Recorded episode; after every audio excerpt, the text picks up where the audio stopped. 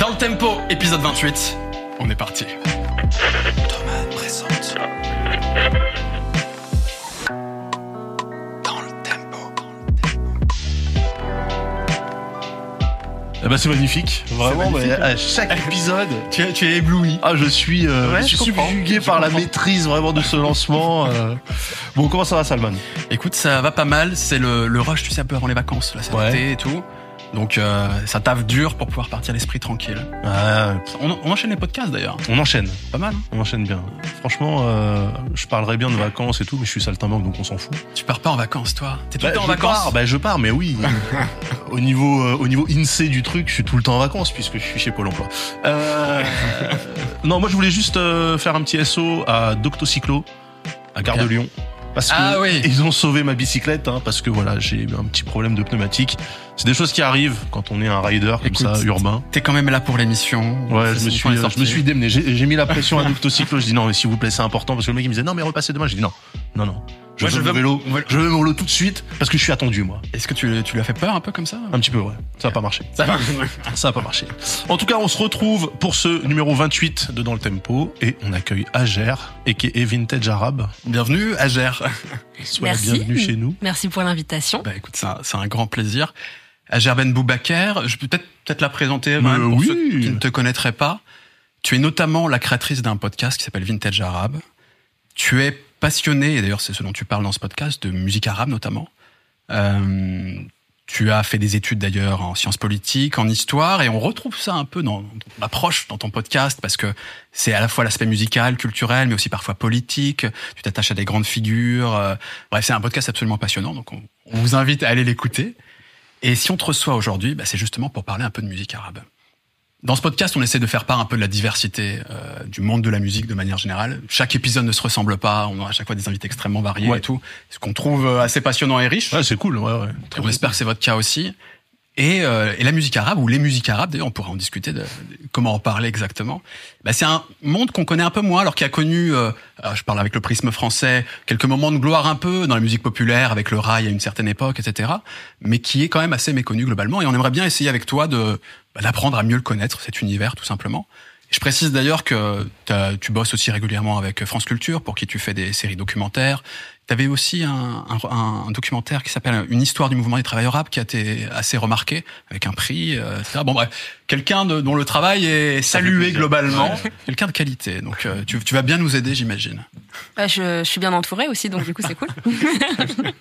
Ce qu'on ce qu'on pourrait faire, c'est euh, peut-être commencer une première partie en essayant humblement, évidemment, parce que c'est un sujet extrêmement vaste, mais de commencer une espèce de cartographie un peu de, de la musique arabe et de cette diversité. Peut-être, euh, est-ce est-ce que tu penses que le plus pertinent, c'est de passer par les, les lieux, les géographies? Parce que c'est est-ce que la, la musique arabe, c'est la musique qui vient du monde arabe? Comment comment on pourrait un peu euh, ce serait peut-être, enfin, ce serait réducteur de, de de penser ainsi parce que euh, ce qu'on appelle le monde arabe, euh, donc cette géographie qui va du Maroc jusqu'au Golfe globalement, c'est-à-dire les pays euh, qui parlent euh, l'arabe ou un dialecte de l'arabe qui ont usage de cette langue, euh, bah, contient aussi d'autres diversités euh, culturelles euh, qui ne sont pas en langue arabe.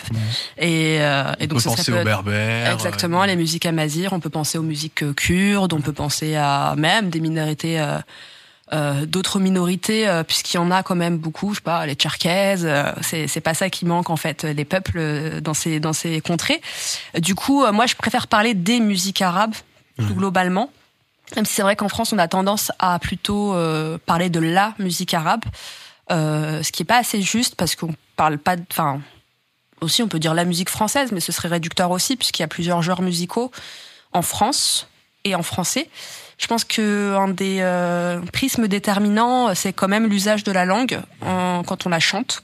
Et c'est vrai que euh, dans cette catégorie de des musiques arabes, ce sont des, des, des musiques chantées en, en arabe, que ce soit en arabe euh, dit classique, en, en fosha, ou que ce soit euh, chanté dans des variantes locales, des langues vernaculaires, les langues parlées dans des pays ou dans des territoires, parce que pareil, quand on rentre même dans un seul pays, on se rend compte qu'il y a une diversité linguistique sur le même, sur la même langue vernaculaire, quoi. Euh, assez assez impressionnant. Ensuite, je pense qu'il qui détermine en fait un peu euh, ce qu'on peut euh, considérer, ce qu'on considère en fait comme des musiques ou des genres musicaux plutôt euh, arabes, ce serait euh, les rythmiques et l'orchestration. Je pense que c'est assez déterminant euh, dans la manière dont se construit euh, la musique. Quand je parle de, de rythmique ou d'usage d'instruments, ça ne veut pas dire que c'est des instruments qui ne sont utilisés que par des Arabes. Euh, là aussi, ce serait réducteur, euh, puisque les, les instruments euh, dits classiques, on peut penser au oud, euh, le oud, la guitare dite orientale en Europe. Une forme de lutte. Ouais, c'est le luth. Même sa traduction, c'est le luth. Et euh, est un instrument qu'on retrouve en Grèce, qu'on retrouve en Turquie, qu'on retrouve en Iran. Elle connaît des variantes euh, aussi hein, dans sa construction, dans ses cordes, dans l'usage qui en est fait.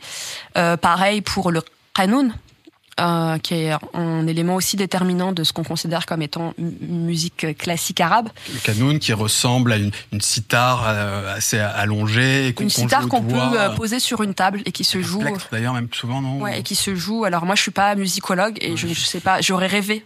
Ouais. Vraiment, j'aurais rêvé de faire du qanoun, mais on n'a pas pensé à m'inscrire en même temps. Je suis née en France et c'est pas les cours de qanoun qui, on va dire, il y a pas vraiment d'offres. Oui, on a très peu quoi. C'est plus un instrument qui coûte très très cher par ailleurs, mais euh, mais qui se qui se joue avec les deux mains. J'imagine, je suis pas musicologue encore une fois, mais que ça doit être dans les mêmes familles que la sitar, effectivement. Et c'est aussi une musique qu'on retrouve en Iran. Le qanoun est aussi utilisé en Grèce. Donc en fait, voilà, c'est pas des, euh, c'est pas forcément des instruments qu'on retrouve seulement dans Seulement les pays arabes. hein. ouais. Euh, c'est juste qu'en fait, le rassemblement de certains d'entre eux et la manière de jouer de la musique avec peut former euh, un genre musical. euh, Ce qu'on peut dire, c'est qu'il y a une diversité importante avec des, des sphères d'influence culturelle, historiquement, des, des vagues successives, etc., qui, qui mélangent forcément les genres, mais comme dans tout pays, dans tout style musical d'ailleurs. Mais c'est particulièrement vrai parce que c'est vaste déjà d'un point de vue géographique le monde arabe. Puis on pourrait même intégrer dedans des, des pays comme la Turquie et dans le monde arabo-musulman en tout cas, qui aussi ont des spécificités musicales, mais qui parfois empruntent des codes Alors, euh, je mettrais pas la Turquie dans le monde arabe. Je pense que euh, ça- ça- arabo-musulmans en tout cas. musulmans, du coup. J'aime pas trop mêler les deux. Très bien. Non, non, mais parce qu'en fait, c'est vrai que c'est des pays, enfin, c'est des régions qui ont des liens. Enfin, on est quand même sur des régions qui ont souvent euh, fonctionné, on va dire, euh, dans des empires communs. Donc en fait, la, la circulation par le, passe par le fait qu'il y a eu des empires hein, euh, qui ont pu, euh, ouais, l'empire ottoman, avant l'empire euh, abbasside, l'empire omeyyade. Donc il y y a des rencontres évidemment, et on s'inspire les uns des autres, même dans la langue qu'on parle, avec euh, diversité de mots. euh, qui euh, voilà euh, viennent euh, viennent de toutes les langues du coin euh, de manière euh, différente aussi selon à que- dans quelle position on se situe dans, dans cette aire géographique qui est assez vaste Euh, mais effectivement et puis je pense au-delà de la diversité des, des, des instruments qui viendraient de différents peuples, de, de différentes euh, influences en interne, euh, je pense par exemple au- évidemment au Maghreb avec les musiques amazighes, il y a aussi une diversité selon le genre, euh, la catégorie plutôt dans laquelle on place le genre musical.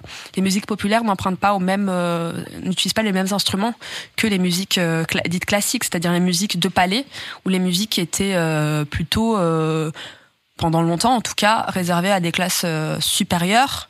Et, et voilà, on joue pas la même chose dans un palais que dans un village. C'est de la musique de chambre un peu en fait. Bah, en tout cas, euh, la musique, euh, par exemple, si on prend la musique euh, classique égyptienne, euh, qui va avoir euh, cette empreinte arabe très forte parce qu'elle va circuler et qu'elle va être écoutée en dehors des frontières de l'Égypte, évidemment, les musiques, la musique sur laquelle repose, par exemple, le répertoire d'une Umm Kulthum, évidemment, il va évoluer ce répertoire aussi. hein. On n'est pas Kulthum dans les années 20, c'est pas euh, 30, c'est pas la même personne que dans les années 60. Dans les années 60, elle est beaucoup plus pop et elle, elle, euh, elle, elle s'est autorisée des choses qu'elle ne s'autorisait pas avant, parce qu'elle voulait pas d'ailleurs. Euh, par exemple, l'usage d'instruments occidentaux dans le dans l'orchestre. Et euh, du coup, oui, c'est des musiques qui sont plutôt nées dans les, les milieux citadins. Donc peut-être même au-delà de la dimension bourgeoise et populaire, il y a aussi cette dimension ville, campagne, euh, qui est euh, de toute façon assez assez importante pour comprendre certains des pays de cette euh, zone, quoi. Daz, toi, par exemple, c'est, est-ce que c'est une musique que tu connais un peu? Ça t'évoque quoi quand on te parle de musique arabe? Moi, je, alors, je, je l'ai dit en off, hein, je vais être la caution euh, occidentale. J'ai pas dit exactement ce terme-là tout à Pas un l'heure. grand spécialiste non plus. Non, moi, en fait, effectivement, j'ai euh, absolument zéro culture euh, de, de, de, de, de, ce genre musical. Donc, pour moi, euh, quand tu me parles de musique arabe, euh, très logiquement, je vais aller sur le rail, tu vois. Et je sais que c'est euh, un tout petit morceau du truc et pas forcément en plus le plus euh, qualitatif. euh, quand on quand on parle de ça, tu vois. Donc euh, moi je suis ravi d'être là parce que ça va me permettre de enfin de passer à l'étape euh, supérieure et de d'ouvrir un petit peu mon mon répertoire parce que là franchement ouais je suis euh, c'est moi j'ai l'impression d'être euh, sur une autre planète. Et c'est très dur quand même avec le rail, le, le- le- pas le plus qualitatif. Ah bah, tu m'as heurté. Non mais alors si ça se trouve, si ça se trouve, et, et moi je ne demande que ça, je ne demande qu'à entendre du bon rail. Ah, parce que tu n'as, tu n'as entendu que du mauvais rail jusqu'à Moi j'ai présent. entendu que des trucs. Euh, je t'avouerais que c'était pas exactement tu- ma tasse de thé. Mais tu penses à quoi? Tu penses à l'époque en France, Faudel, un, trois soleils, compagnie? Faudel et tous ces trucs là, tu vois. Et euh, je me dis, bah c'est cool, ça a ses pairs, tu vois, comme on comme on disait pas à l'époque. Mais euh, je me dis, avec le recul, c'était un truc qui était déjà très très formaté, passage radio, machin, etc., clip et tout. Et donc en fait, la réception que moi j'en avais, c'était ok, ils ont adapté le truc au goût euh, français, en tout cas, pour que justement ça, ça plaise à, à des gens qui sont pas habitués à cette musique-là. Et je me dis, euh, est-ce qu'il y a euh, du rail hardcore, tu vois? Bah, Parlons-en peut-être. Alors, on va pas euh, vraiment euh, parler de toutes les musiques arabes parce que c'est c'est impossible, mais peut-être recommencer euh, euh, à parler un tout petit peu de la musique au Maghreb. On pourrait ajouter l'Égypte aussi, l'Afrique du Nord en tout cas. Euh, et dont Parce que, le parce que rail. là, là, là, donc on a dit qu'on partait du Maroc Ouais. jusqu'au Golfe, donc C'est large. En, esquivant, en esquivant la Turquie, j'ai bien Ouais. compris. En esquivant la Turquie, effectivement. Et enfin, on, peut- on peut aussi, faire des points avec la Turquie, euh, j'en serais ravie. Mais, euh, mais, euh, mais effectivement, en tout cas, les, les musiques euh, iraniennes et, et turques, Ouais. on, on- Ouais. on- il y a toujours eu des circulations, mais après, on les rentre pas dans des catégories, et notamment parce que les auditeurs. Enfin, la spécificité aussi de ces musiques-là, c'est quand même qu'ils ont des auditeurs. euh, voilà, on est un chanteur égyptien, il n'est pas écouté qu'en Égypte, quoi. Et euh, potentiellement un chanteur tunisien aussi. Euh, D'ailleurs, il y a des chanteurs tunisiens qui ont fait carrière ailleurs. Enfin, il y a une circulation du fait de la langue et euh, du lien culturel et historique euh, que peuvent se nouer ces pays, qui fait qu'en fait, c'est des musiques qui sont écoutées euh, par un grand nombre de personnes sur un territoire très vaste. D'accord. Et donc ça, c'est quand même assez important pour comprendre euh, pourquoi on dit aussi les musiques arabes, alors que des fois, il y a des, des grandes différences euh, gigantesques euh, entre les entre les genres, quoi. Mais ça, ça, ça, ça compte. Euh, pour revenir à, à, à, ta, à ta remarque sur euh, sur le rail, c'est vrai Ah. qu'il y avait quand même eu, euh, bah, parce que du coup, je, je, je défends. euh, Tu, tu l'as, fait mal, je crois. je défends quand même. but, hein, je, je Non, mais je comprends ce que tu veux dire quand tu dis que tu, si tu te demandes si ça n'a pas été euh, modifié euh, Ouais. en arrivant en Europe et c'est adapté, ouais. adapté. Ouais. Ça c'est sûr. On le situe notamment à, à l'album Couchet Traled, euh, premier album international de Rai, où il y a quand même une volonté, euh, en faisant appel à, Sophie- à, Safi Boutella, qui est un jazzman, de euh, de lycée. truc, ouais. Et moi j'aurais envie de dire Ouais, le rail de lycée parce que euh, les, les, les- justement les instruments euh, du rail traditionnel, quand bien, enfin bon, après le rail faisait un usage des instruments euh, des cuivres. Ouais. Des cuivres, ça intervient euh, dans la fin des dans les années 60, euh, 70. Et Peut-être juste petite topo sur le rail, musique populaire, quelles sont ses, ses, ses spécificités, enfin, pourquoi cette musique a marqué, et effectivement ensuite on arrivait peut-être en France comment elle a été euh, revue, quoi. Alors je reprends depuis le début du coup. C'est vrai que je, me suis précipitée pour euh, répondre. Mais du coup, ouais, le, le rail, c'est une musique algérienne euh, qui va se diffuser euh, très largement au Maroc. euh, en Tunisie et en France. Euh, je dis très largement Maroc parce que c'est vrai que le, Maroc euh, va même produire ses propres chanteurs de rail et va voilà ça va être une musique très écoutée. C'est moins le cas en Tunisie. Euh, et puis il n'y a pas de, de chanteurs de rail à proprement parler en Tunisie. Un, un public, mais c'est pas nécessairement euh, le plus grand public de rail. Donc c'est une musique qui, qui naît euh, dans l'ouest algérien. Cette musique repose sur un patrimoine euh, qui est celui de l'Oranie, donc la région où se trouve Sidi Bel Abbès et Oran. Dont Oran prend, donc l'Oranie prend le nom d'Oran d'ailleurs.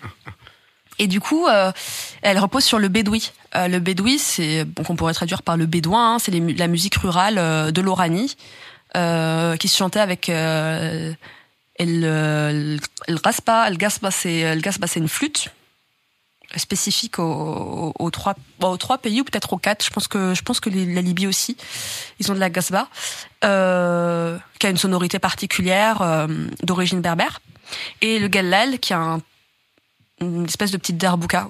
Et c'était une musique chantée principalement par les femmes. euh, et c'est ces sonorités-là qui vont créer le rail qu'on connaît aujourd'hui. Euh, c'était chanté par des femmes qu'on appelait les meddahat, euh, qui pouvaient donc euh, intervenir euh, pendant des mariages, ou aussi des cérémonies, euh, par exemple soufis, en tout cas pour des cé- cérémonies religieuses. Ça va être aussi chanté par des hommes.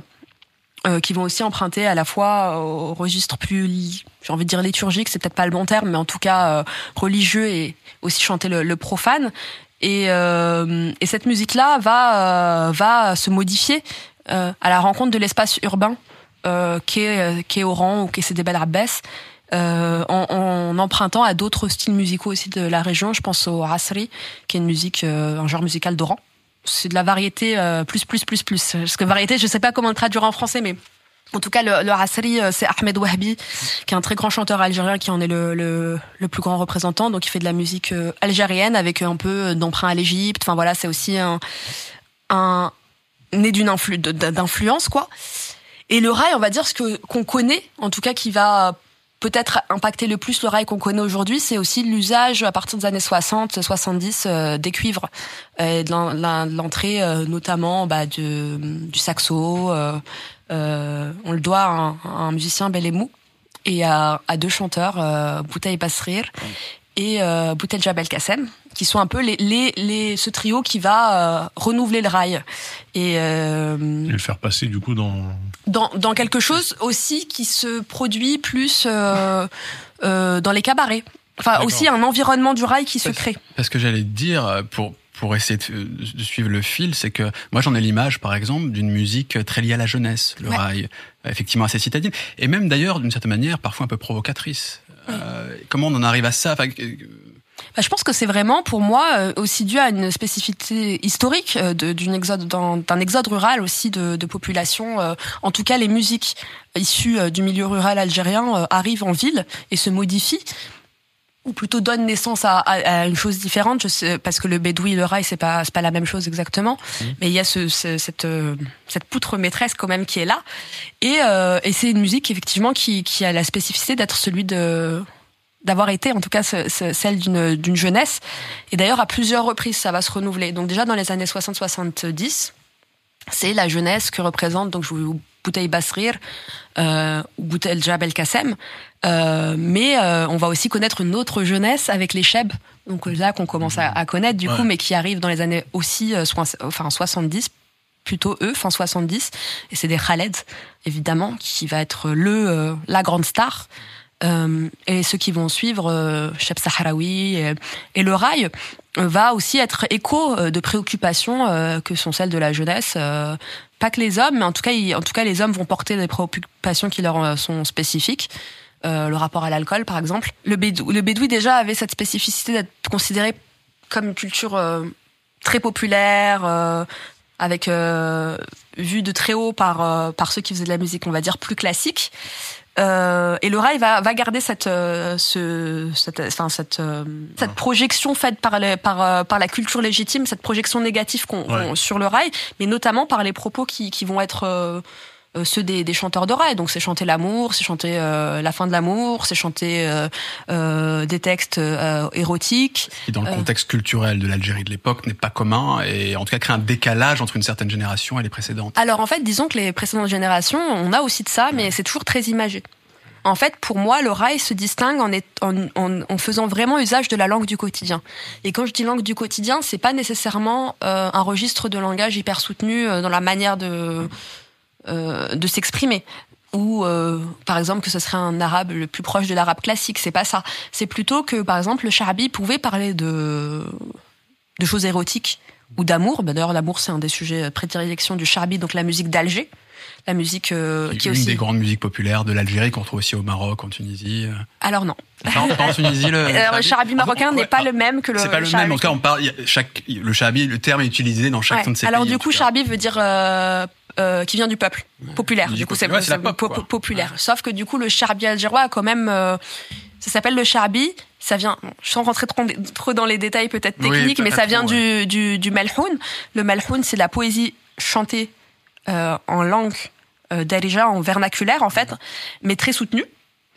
Euh, le shabi en fait va va naître euh, au début du XXe en en empruntant ses poèmes, en chantant ces poèmes là, qui sont des poèmes qui datent de, de siècles et de siècles. Hein, euh, et en les adaptant avec des, des instruments de musique, euh, justement les mettant en musique différemment avec la mandole, etc.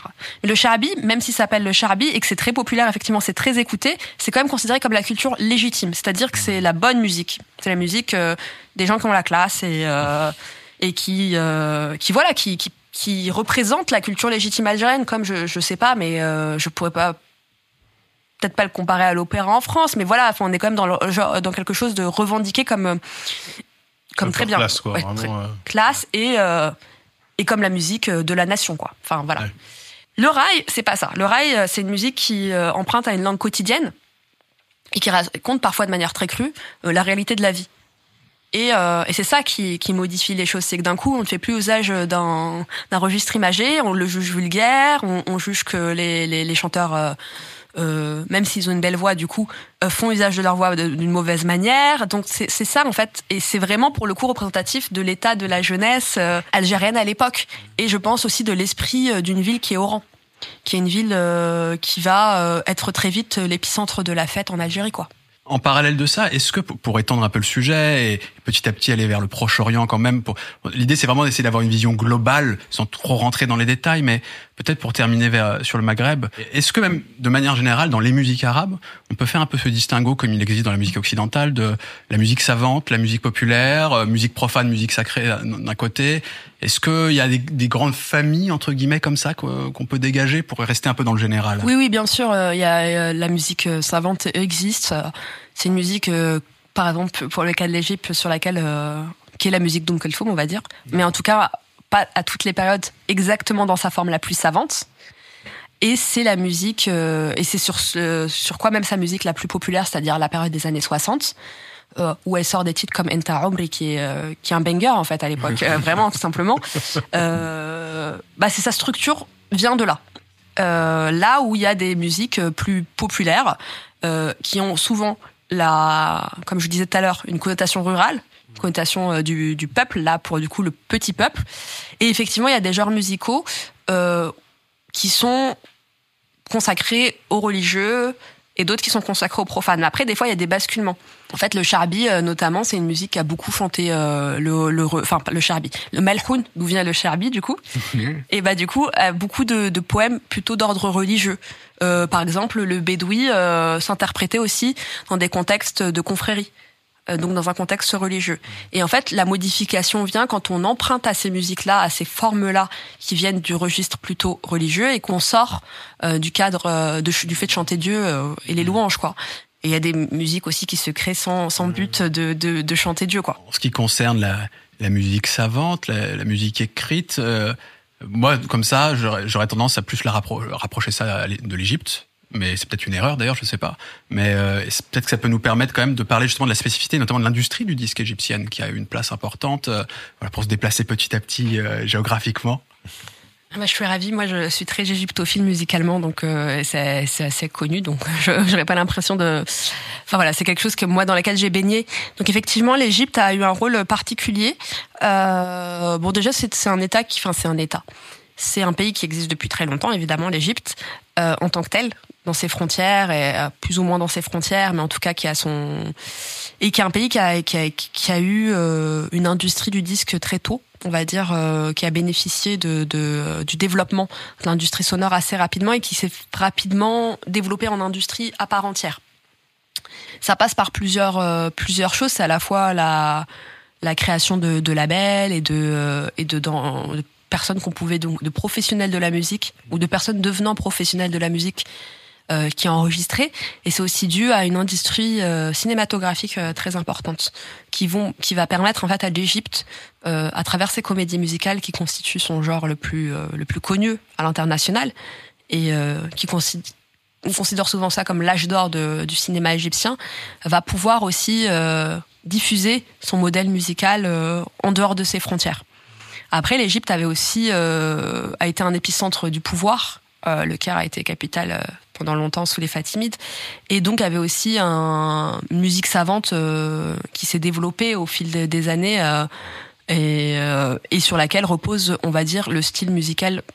Ou quand on pense musique classique, comme je disais, je fais le parallèle avec Umkelfoum, on pense à, à, ça.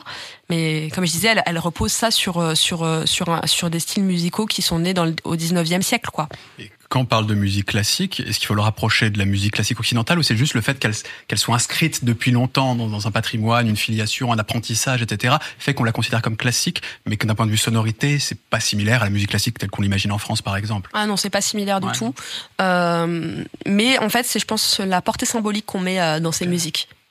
Encore une fois, pour moi, c'est les, les, les, musiques dites ouais, de la culture légitime, de la, la culture du, du, pouvoir ou des gens qui en ont.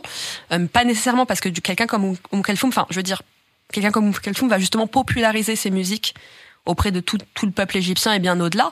mais à la base, c'est des musiques qui font partie des codes du bon société, goût. Ouais, du bon goût, quoi. Euh, et c'était d'ailleurs des musiques. Elle, elle, elle a commencé. Euh, bon, elle, a, elle, a commencé. L'enregistrement sonore existait déjà, donc elle a commencé à, à se diffuser euh, et à devenir populaire assez rapidement euh, par sa voix. Euh, mais ses prestations sur scène étaient au départ réservées à l'élite. Bon, ça l'a toujours un peu été dans le sens où il fallait pouvoir se payer une place pour aller voir Umm Kulthum. Mais je parle de représentation dans des palais sous le roi Foued et Farouk, donc les deux derniers rois d'Égypte.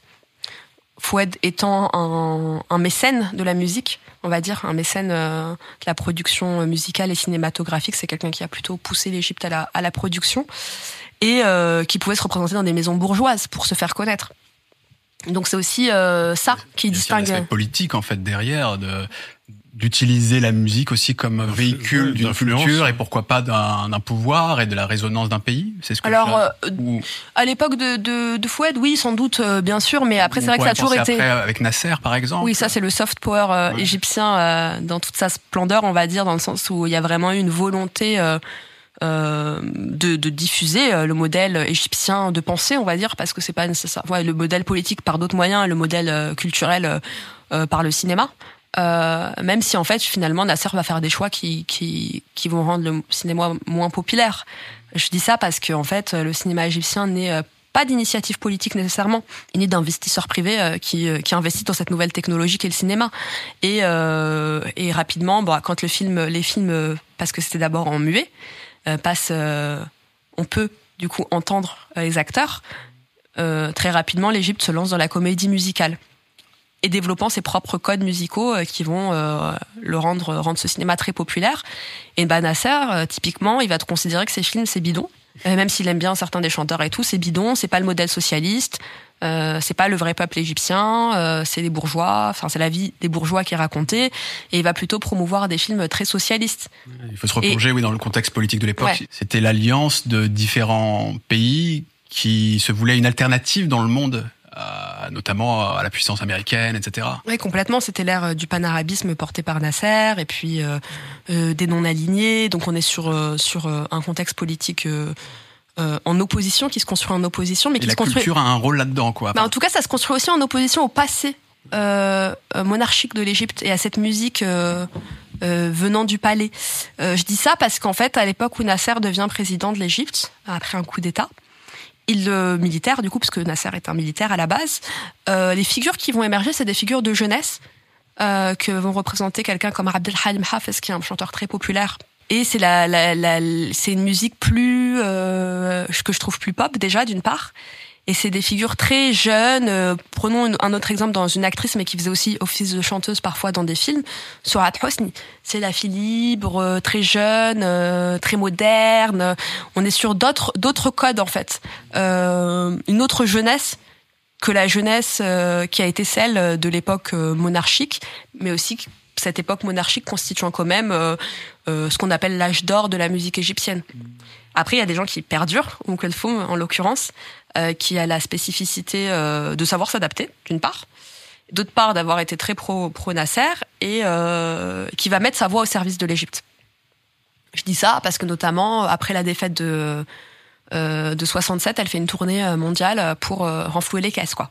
Tout simplement. Ça s'est fait en opposition à ce que ce qui était la bonne musique égyptienne jusque là. Pas totalement. C'est-à-dire qu'ils l'ont ils l'ont reprise et après ils se la sont réappropriée ou euh... Alors du coup la musique égyptienne se diffuse euh, plus massivement euh, à travers les films, euh, mais euh, et, ces codes qui sont ces codes musicaux vont, vont se développer largement à cette époque. Donc on est dans les années 40, 50, 60. Et ça avait déjà un peu commencé avant, mais il y a plus de d'emprunt à la, à la à des instruments occidentaux qui interviennent. Euh, à partir du moment où on est dans les années 50, 60. Euh, pour vous donner un exemple, euh, c'est quelqu'un comme Abdel Wahab. Abdel Wahab, c'est un chanteur très important en Égypte, un très grand musicien, un très grand joueur de oud d'ailleurs, en l'occurrence. Et lui, il a souvent fait de la musique très classique et à la fois il a toujours été porté sur d'autres styles musicaux plus plus euh, enfin qui qui sont pas arabes en fait le jazz notamment il a pu d'ailleurs développer ça dans sa musique c'est une personne qui modifie la musique dite classique égyptienne assez rapide tôt dans le dans le temps mais il y a des gens qui font qui refusent de de, de participer à cette à ce qu'on a enfin ce qui est considéré comme étant travestir la musique ouais. elle l'a refusé pendant très longtemps et elle n'aimait pas bon Abdelwahab pour plein de raisons, mais en l'occurrence, je pense qu'elle portait pas forcément euh, en haute estime sa musique. Ouais. Et pourtant, je pense que pour un auditeur euh, occidental, ce serait un peu la même chose, quoi. Enfin, ce serait ouais. très proche, quoi. Ouais, on ferait pas la différence. Euh... Mais du coup, par exemple, quand ils vont collaborer, sous, sur demande de Nasser d'ailleurs, elle va, enfin, elle va finir par accepter qu'il y ait une guitare électrique. D'accord. Et ça, c'était, ah, ça, c'était mort, quoi. Ouais. Non, c'était, c'était vraiment pour elle hors de question. D'accord. De, de, faire ça. Donc là, c'est même plus de l'adaptation, là, c'est l'adaptabilité, c'est carrément retourner sa veste, en fait. Hein. bah, en fait, c'est hyper léger quand même. C'est pas non plus, euh, ouais. c'est pas non plus. Euh, non, non, non, non, c'est un petit moment euh, de. Il y, a, y a des gens, voilà, Abdel Halim, pourquoi il, il, modifie la musique? Je vous parlais de lui, ce, ce, ce jeune de l'ère nassérienne. C'est que c'est aussi un des premiers qui va donner une vraie place à des instruments qui ne sont pas des instruments classiques dans l'orchestre. Euh, L'accordéon. Ah ouais. Euh... Est-ce que c'était une bonne idée ça ouais, Je suis pas sûr. c'est beaucoup plus pop. Du coup, pop dans le sens, en tout cas, qui se rapprocherait de la musique euh, européenne, quoi. Ouais. Et, euh, et en fait, on faisait pas de la musique comme ça par le par le passé, quoi. Mais donc ça, c'était une volonté justement de conquérir des marchés ou non, je juste pense d'être que... dans l'air du temps et de moi je pense que c'est plus une question d'air du temps. Ouais. euh, et, euh, et je pense que c'est des personnes qui étaient réellement aussi euh, intéressées par d'autres ce qui se passe ailleurs ouais, et... d'autres façons de faire de la musique. Parce que moi je vous citais Abdel Wahab donc qui peut faire des trucs hyper classiques et à la fois il adorait la rumba. Okay. et des fois même des gens qui faisaient des trucs très classiques en fait faisaient des réadaptations de, de chansons de rumba. Moi je pense à Mohamed Del Qui est le plus grand luthiste de l'histoire, et qui était le, le, le... selon qui? Selon toi ou... Selon moi et selon oui, plein de gens. Ouais, c'est, globalement tout le monde est d'accord sur ça. Et c'était le, le, le luthiste et un compositeur. Et il compose pour la chanteuse Asmahan, qui est très connue euh, aussi, mais qui a une vie très courte. Elle est décédée euh, dans un accident de voiture très jeune. Une chanson euh, qui est basée en fait sur une rumba. Parce que si je comprends bien, donc on a la musique classique, on a des musiques plus populaires. Là, on parle d'une époque, en parlant globalement de l'Afrique du Nord, hein, toujours, euh, une époque où ça s'ouvre euh, à des styles plus européens, comme tu le dis. Euh, on pourrait se poser la question d'ailleurs parce que c'est quand même des territoires aussi qui ont été marqués par une histoire coloniale, que ce soit vraiment en tant que territoire français pour l'Algérie, en tant ou des mandats pour les autres pays. Est-ce qu'il n'y a pas eu déjà avant ça des, des croisements, des mélanges et... Alors moi, je suis peut-être pas la, la, mieux, la plus habilitée à répondre à cette question. Euh, ça a dû exister, mais euh, mais là, j'ai pas forcément d'exemple en tête. D'autant plus que c'est compliqué parce qu'on n'a pas d'enregistrement sonore de ces de ces musiques-là. On a des enregistrements qui naissent à l'époque coloniale. Mmh. La technologie de l'enregistrement, c'est une technologie qui a, qui a, été créée par les Européens et qui a été euh, qui a été euh, qui, qui, qui, a été donc développé après euh, d'ailleurs d'abord par des Européens aussi hein, parce qu'il y a une voilà des, des, entreprises comme Gramophone ils y voient tout un intérêt à ce qu'il y ait un marché euh, et qu'il y ait des indigènes mmh. qui achètent de la, de, la, musique ouais, quoi.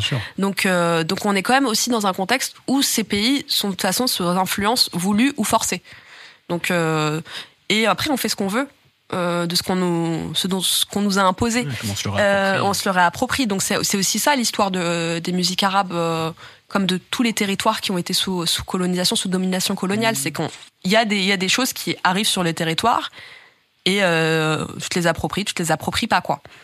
Et, et c'est aussi pour ça qu'ils sont, enfin qu'ils entendent et qu'ils écoutent d'autres musiques pour pour certains musiciens qu'on a pu citer. C'est, c'est, ça circule par l'intermédiaire de la radio, parce qu'il y a aussi des colons dans ces pays. Euh, une ville comme Oran a pu être influencée par les musiques espagnolisantes euh, espagnoles, euh, jusqu'à dans sa langue d'ailleurs. L'Oranie a, des emprunts à l'espagnol, mais parce que c'était un territoire qui était qui a été occupé par par l'Espagne et qui par ailleurs contenait, il y avait une, importante communauté pied noir d'origine espagnole que les gens entendent. Euh, ça veut pas dire que les gens n'ont plus leur style propre, mmh. mais ça veut dire qu'il y a des influences. Ouais, bah, oui, c'est forcé. Ouais. Et, et, dans les deux sens, même si forcément quand on est dans une position de domination, on regarde de haut l'autre. Donc euh, on est sur autre chose, quoi. Et je sais pas si c'est une question bête, mais est-ce que aussi, euh, dans le rapport au passé, à la colonisation, il y a un changement à un moment où la jeunesse est plus à même de, de reprendre des codes de l'ancien colon quand même, de, des Européens, et de se dire cette musique, elle me parle quand même, euh, c'est le, le son de la jeunesse, alors que c'était plus difficile dans les générations précédentes parce qu'il y avait encore ce, ce conflit. Alors, je ne saurais pas répondre, je saurais pas, euh, mais en tout cas, je pense que déjà, il y avait une, il y a une plus large capacité de possibilité d'écoute Mhm. pour ces, euh, ces populations après l'indépendance, où une population est sous domination occupée à survivre, c'est sûr qu'ils sont pas en train de s'enjailler sur la musique Ouais. du colon. Et c'est pas nécessairement parce qu'ils n'ont pas envie de s'enjailler dessus, c'est parce qu'ils n'ont pas nécessairement accès, ou un accès large. Euh, ce qui se passe aussi à, à l'indépendance, c'est qu'on est dans- de fait dans un monde mondialisé. Et euh, les musiques circulent et donc on écoute, euh, je sais pas, on écoute les Rolling Stones euh, en Algérie, en Tunisie, ailleurs quoi. Et les gens ont pu, si- enfin ça, ça c'est pas nécessairement été des, des grandes stars parce que le, le le goût du public, c'était peut-être pas du grand public, on va dire que c'était pas ça, mais il y a eu, il y a eu des, rockers et il y en a encore en fait. Par exemple, l'Algérie c'est un pays très rock en réalité. En tout cas, il y a, même des territoires en Algérie, je pense à, l'est algérien, des chaouis, du rock chaoui. Et je pense pas qu'ils se posent des questions de est-ce que euh, est-ce que c'est bien, est-ce que c'est mal, euh, parce que c'est ça aussi l'avantage de la musique pour le coup. Est-ce que ça va Tu suis pour le moment Dan Ouais, complètement. Euh, on est un peu dans le détail, on vous avouera, mais on- moi j'arrive en tout cas à peu près suivre. J'espère que c'est votre cas aussi. Mais, mais ce que j'aime bien en fait dans cette discussion, c'est qu'on voit le à quel point c'est en mouvement, c'est vivant en fait la musique quoi. Dans ce contexte-là qui est particulier certes, mais qui est valable un peu partout.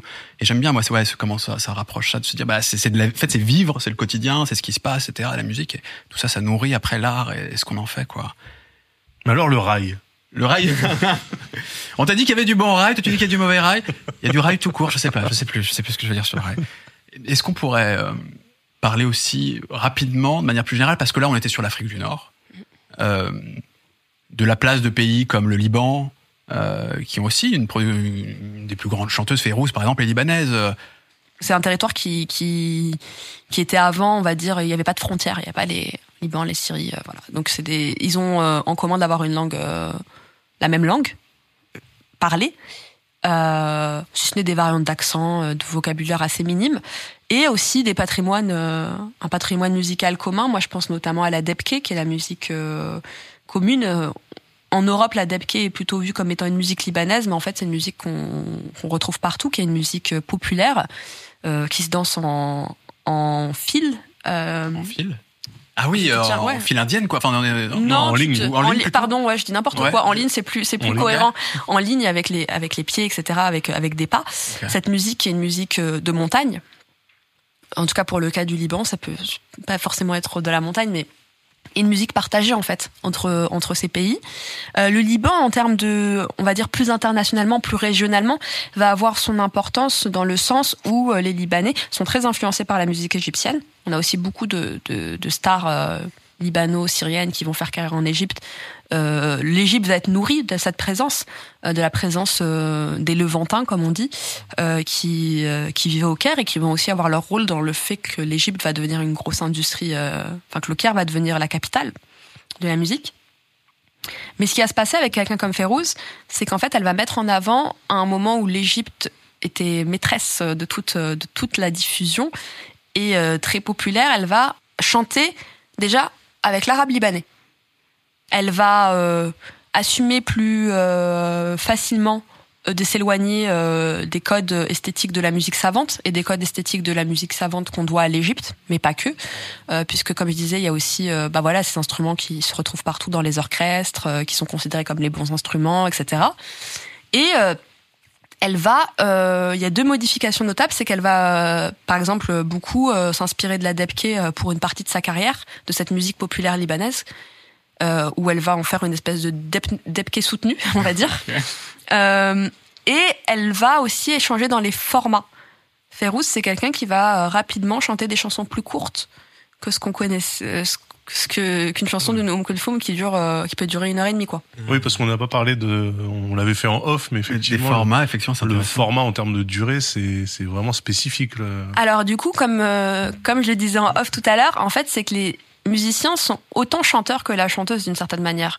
En fait, pour moi, dans euh, une chanson d'Uncle Foom, les, les musiciens sont des chanteurs à part entière. Ils ont leur moment. Il faut du temps pour qu'ils puissent euh, faire leur performance. Mais on, on parle dans, d'ensemble de combien de personnes à peu près euh?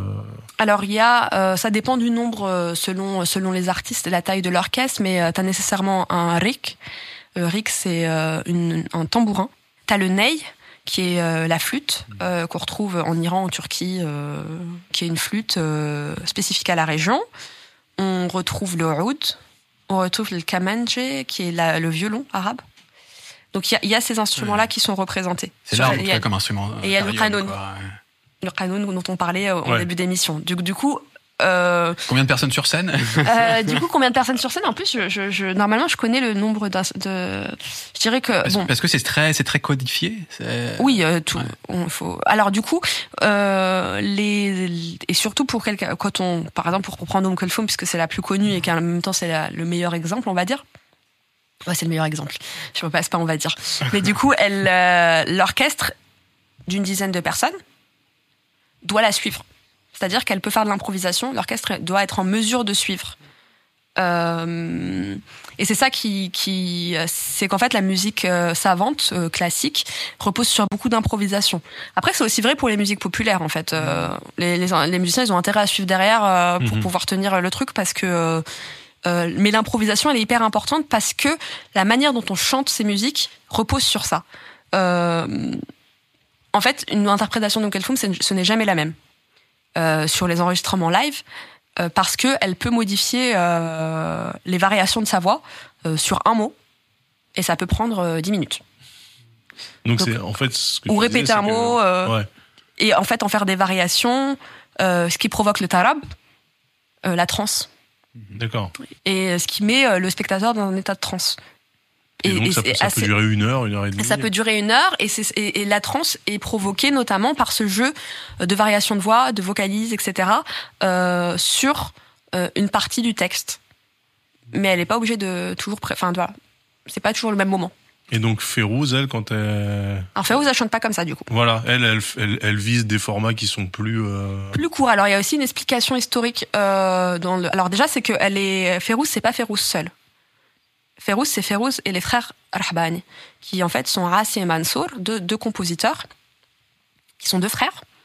Rassi étant euh, l'époux de Férouz. Et c'est eux qui vont assumer plus grandement. Alors c'est des tr- très grands connaisseurs de musique euh, classique arabe et très grands amateurs, etc. Euh, mais ils vont assumer une euh, d'autres influences, euh, plus jazz, plus euh, ce qui se passait ailleurs, aussi euh, une influence des chants euh, liturgiques traditionnels chrétiens, puisque Fayrouz est, est chrétienne et ils le sont aussi.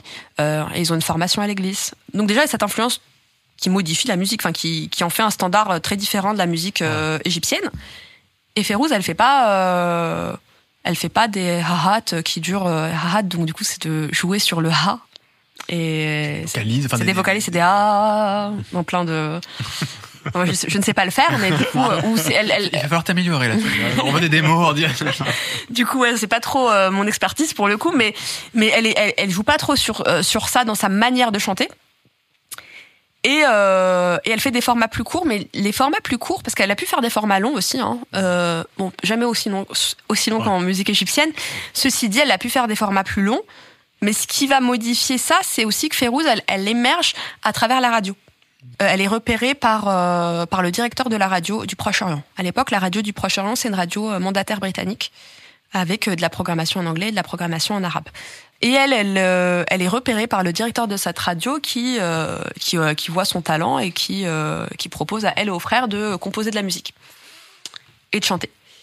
Et c'est ça qui va la rendre très très populaire d'ailleurs. Elle va se faire connaître d'abord euh, par l'intermédiaire de la radio. Elle va être diffusée.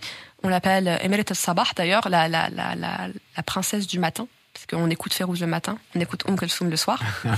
ça, c'est une tradition assez partagée dans tous les pays. Est-ce que juste on peut dire qu'un peu c'est d'une certaine manière un produit un peu de l'industrie aussi, euh, en tout cas fait. très accompagné. ouais. Bah, de- en tout cas, elle émerge dans une période où, où, où c'est euh, aussi comme ça qu'on se professionnalise. Euh, et, euh, et en fait, ils vont être contraints par des, des, des durées en fait de radiophoniques, par des programmes. Et euh, notamment, euh, les musiques devaient euh, être intercalées par des pubs. Donc, on fait des chansons plus courtes. Voilà. Et Encore aussi- une fois, le, le consumérisme. C'est comme dans le sport, ils hachent, de- ils Ouais, hachent de ouais, plus en plus ouais. pour foutre des pubs. Là. Donc voilà, après, euh, du coup, euh, Férouz, dans ses enregistrements en studio, les chansons sont plutôt courtes, en tout cas, de, bon, parfois c'est plus long que le standard européen hein, qui est Oui, de voilà, c'est 3-4 minutes. Voilà, plutôt, plutôt court, on est sur quel euh, Bah, on peut avoir des chansons. Des, dans- après, elle a une carrière très longue. On peut avoir des ch- chansons qui durent 4 minutes. On peut avoir des 10 minutes. C'est court, quoi.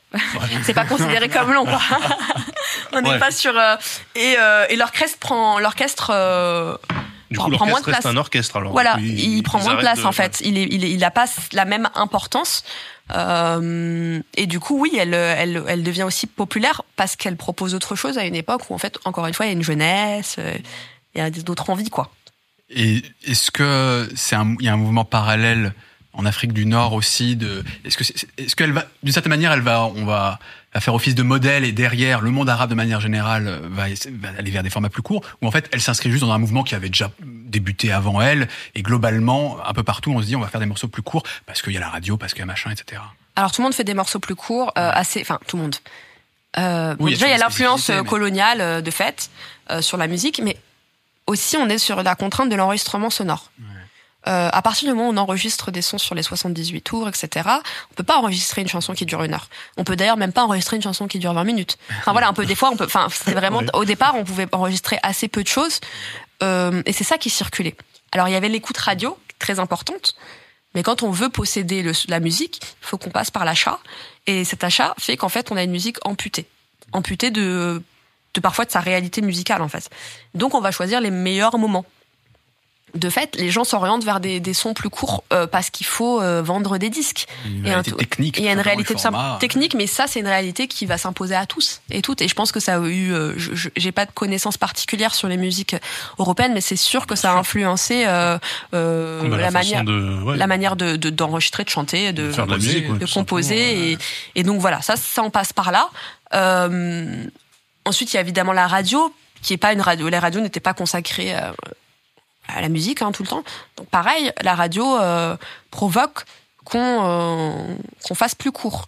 Après, je pense que dans, les, dans le trio, la Sainte Trinité, comme on les appelait, euh, Arasi, Mansour et, Fayrouz, dont je vous parlais, il y a aussi une volonté manifeste de proposer autre chose, euh, d'être sur autre chose. Euh, donc on fait plus court. Après, on trouve un arrangement. On va pas faire deux minutes, quoi. Une chanson de Fayrouz, ça dure pas deux minutes. Mm. De fait, ça dure pas trois minutes. Euh, on est que, même s'il y a des chansons un peu plus courtes, mais c'est un peu plus tard dans sa carrière, on est quand même sur euh, une minute. Enfin, vraiment, on est quand même sur. euh, mais c'est considéré comme court. Et après aussi, je pense qu'on est sur. Ouais, on est, on est quand même sur. euh, Ouais, c'est court, moi, je trouve. après, j'adore Fayrouz. Elle a une place euh, très, très, très importante dans ma vie. Euh, mais c'est considéré comme court. Et il y a des gens qui aiment pas parce que c'est court, en fait. En fait, on n'a pas le temps de, de savourer euh, Ouais. le, le morceau. Une Férouz, c'est pas la même voix que Nom Kulfoum non plus aussi. Et je pense qu'il y a aussi des questions plus euh, vo- vocales euh, qui euh, qui font qu'en fait là d'un coup euh, quelqu'un qui apparaît comme elle euh, dans la scène musicale, euh, elle va rencontrer un public, euh, un très très très large public. Euh, elle ne voit plus. Alors ça, ça, ça se modifie aussi au fil de sa carrière. Mais comme Umm Kulthum, elles avaient des voix plus forcément euh, en jeune fille plus plus aiguës. Euh, mais Umm Kulthum, elle a des fois on, on peut ne pas savoir si c'est un homme et une femme qui chantent. Et c'est aussi ça qui fait son succès à, à Kulthum. Férouz, c'est quand même une voix différente et, euh, et elle ne chante pas à la manière d'eux. Euh, dans la, elle ne chante pas à la manière d'Umm Kulthum. Ah oui. Donc elle chante pas à la manière de la plus grande chanteuse. Elle propose autre chose et je pense que ça contribue euh, largement à son succès et euh, à une estime réciproque de l'une pour l'autre. Toujours sur, euh, sur- pour finir un peu notre cartographie, euh, la place du euh, alors, à ma connaissance, l'Irak, par exemple, c'est un pays important de musique. J'avoue que l'Arabie Saoudite, euh, les Émirats, etc. Je, je, j'y connais quasiment. Enfin, je connais rien en fait, même du tout. J'ai l'impression que ça a beaucoup moins marqué. Euh, qu'est-ce que qu'est-ce qu'il en est? Alors très largement, le pays le plus important, mais qui est en, qui est en espace d'entre-deux, c'est pas un pays du Golfe, c'est un pays du Proche-Orient. Enfin, si on considère que ces euh, divisions sont légitimes, hein, c'est l'Irak. L'Irak, c'est euh, un pays même de le, le irakien. Enfin, ils ont même créé des instruments spécifiques. Il y a une place immense euh, de, de l'inventivité irakienne euh, notamment dans la construction d'instruments euh, et dans la composition qui, qui, qui en fait un pays très important. C'est pas nécessairement le pays où les gens, le, les chanteurs le sont le- les plus écoutés. Mais pareil, en fait, c'est en fait pour être écouté, il faut faire faut, pendant longtemps et même encore aujourd'hui, il faut aller en Égypte. Encore aujourd'hui Bon, après, il y a toujours des, des cas, des cas différents, mais je veux dire, si tu vises une, un auditoire qui irait sur tous les pays de langue arabe, ouais, faut quand même mieux aller en Égypte, quoi. Ah, bon, après, il y a, il y a le des- cas. euh, Oui, c'est toujours le cas, sauf que maintenant on est dans. On en reparlera après, mais on est dans l'ère de la pop, pop, pop, plus, Ouais, plus, ouais. plus. Donc en fait, bon, euh, il y a aussi des. euh, mais c'est. Tu y vas pour faire de la pop maintenant, mais de la pop euh, à l'américaine. du coup. Mais. Mais c'est vrai qu'il y, a- il y a ça. Après, ça veut pas dire qu'il y a des gens qui ne peuvent pas être célèbres sans passer par l'Égypte. On prend typiquement les chanteurs de rail. Hein. Ils n'ont pas eu besoin d'aller en Égypte pour ça. euh, Ils sont allés à Paris. Et, mais ils auraient pu, je pense, très sincèrement, le devenir sans passer, sans faire cette euh, étape euh, parisienne, euh, parce que pour moi, ça aurait fini par euh, par déferler sur sur sur les pays du Proche-Orient de fait. Mais bon, il y a eu cette incursion parisienne, mais euh, les circuits sont pas les mêmes aussi selon euh, selon où se trouve euh, le public. ouais, Et pour ça. le cas de, de, de l'Algérie en particulier, le public il se trouve aussi en France. Donc C'est l'histoire de l'immigration. c'est l'histoire d'immigration, c'est l'histoire coloniale. Il y a plein de raisons qui font que le public se trouve aussi en France. Mais l'Irak, oui, a une, a une importance. Il y a aussi des très très grands chanteurs irakiens, euh, Navem El Razali, Salima Mourad. Donc ça, ça date aussi un peu. On est dans les années 40, 50, mais c'est des, des, des, chanteurs qui sont reconnus comme étant euh, parmi les plus euh, importants euh, des musiques classiques. Là, pour le coup, musique classique irakienne. Quant au golf, le golf, alors, a la particularité de ne pas avoir été jusqu'à très récemment populaire, dans le sens pas forcément très écouté. Il y avait toujours des, chanteurs qui, qui émergeaient. Mais voilà, c'est par exemple Abdelmajid Abdallah, qui est un chanteur saoudien, euh, plutôt très populaire, euh, écouté, euh, qui a son public ailleurs. Mais c'était plutôt plus marginal, on va dire. Ils ont aussi leur spécificité musicale propre à, leur histoire et à leur à leur culture locale. Hein. Cu- cu- culture bédouine avec des instruments plutôt issus donc de de, ce- de, ce- de cette culture-là.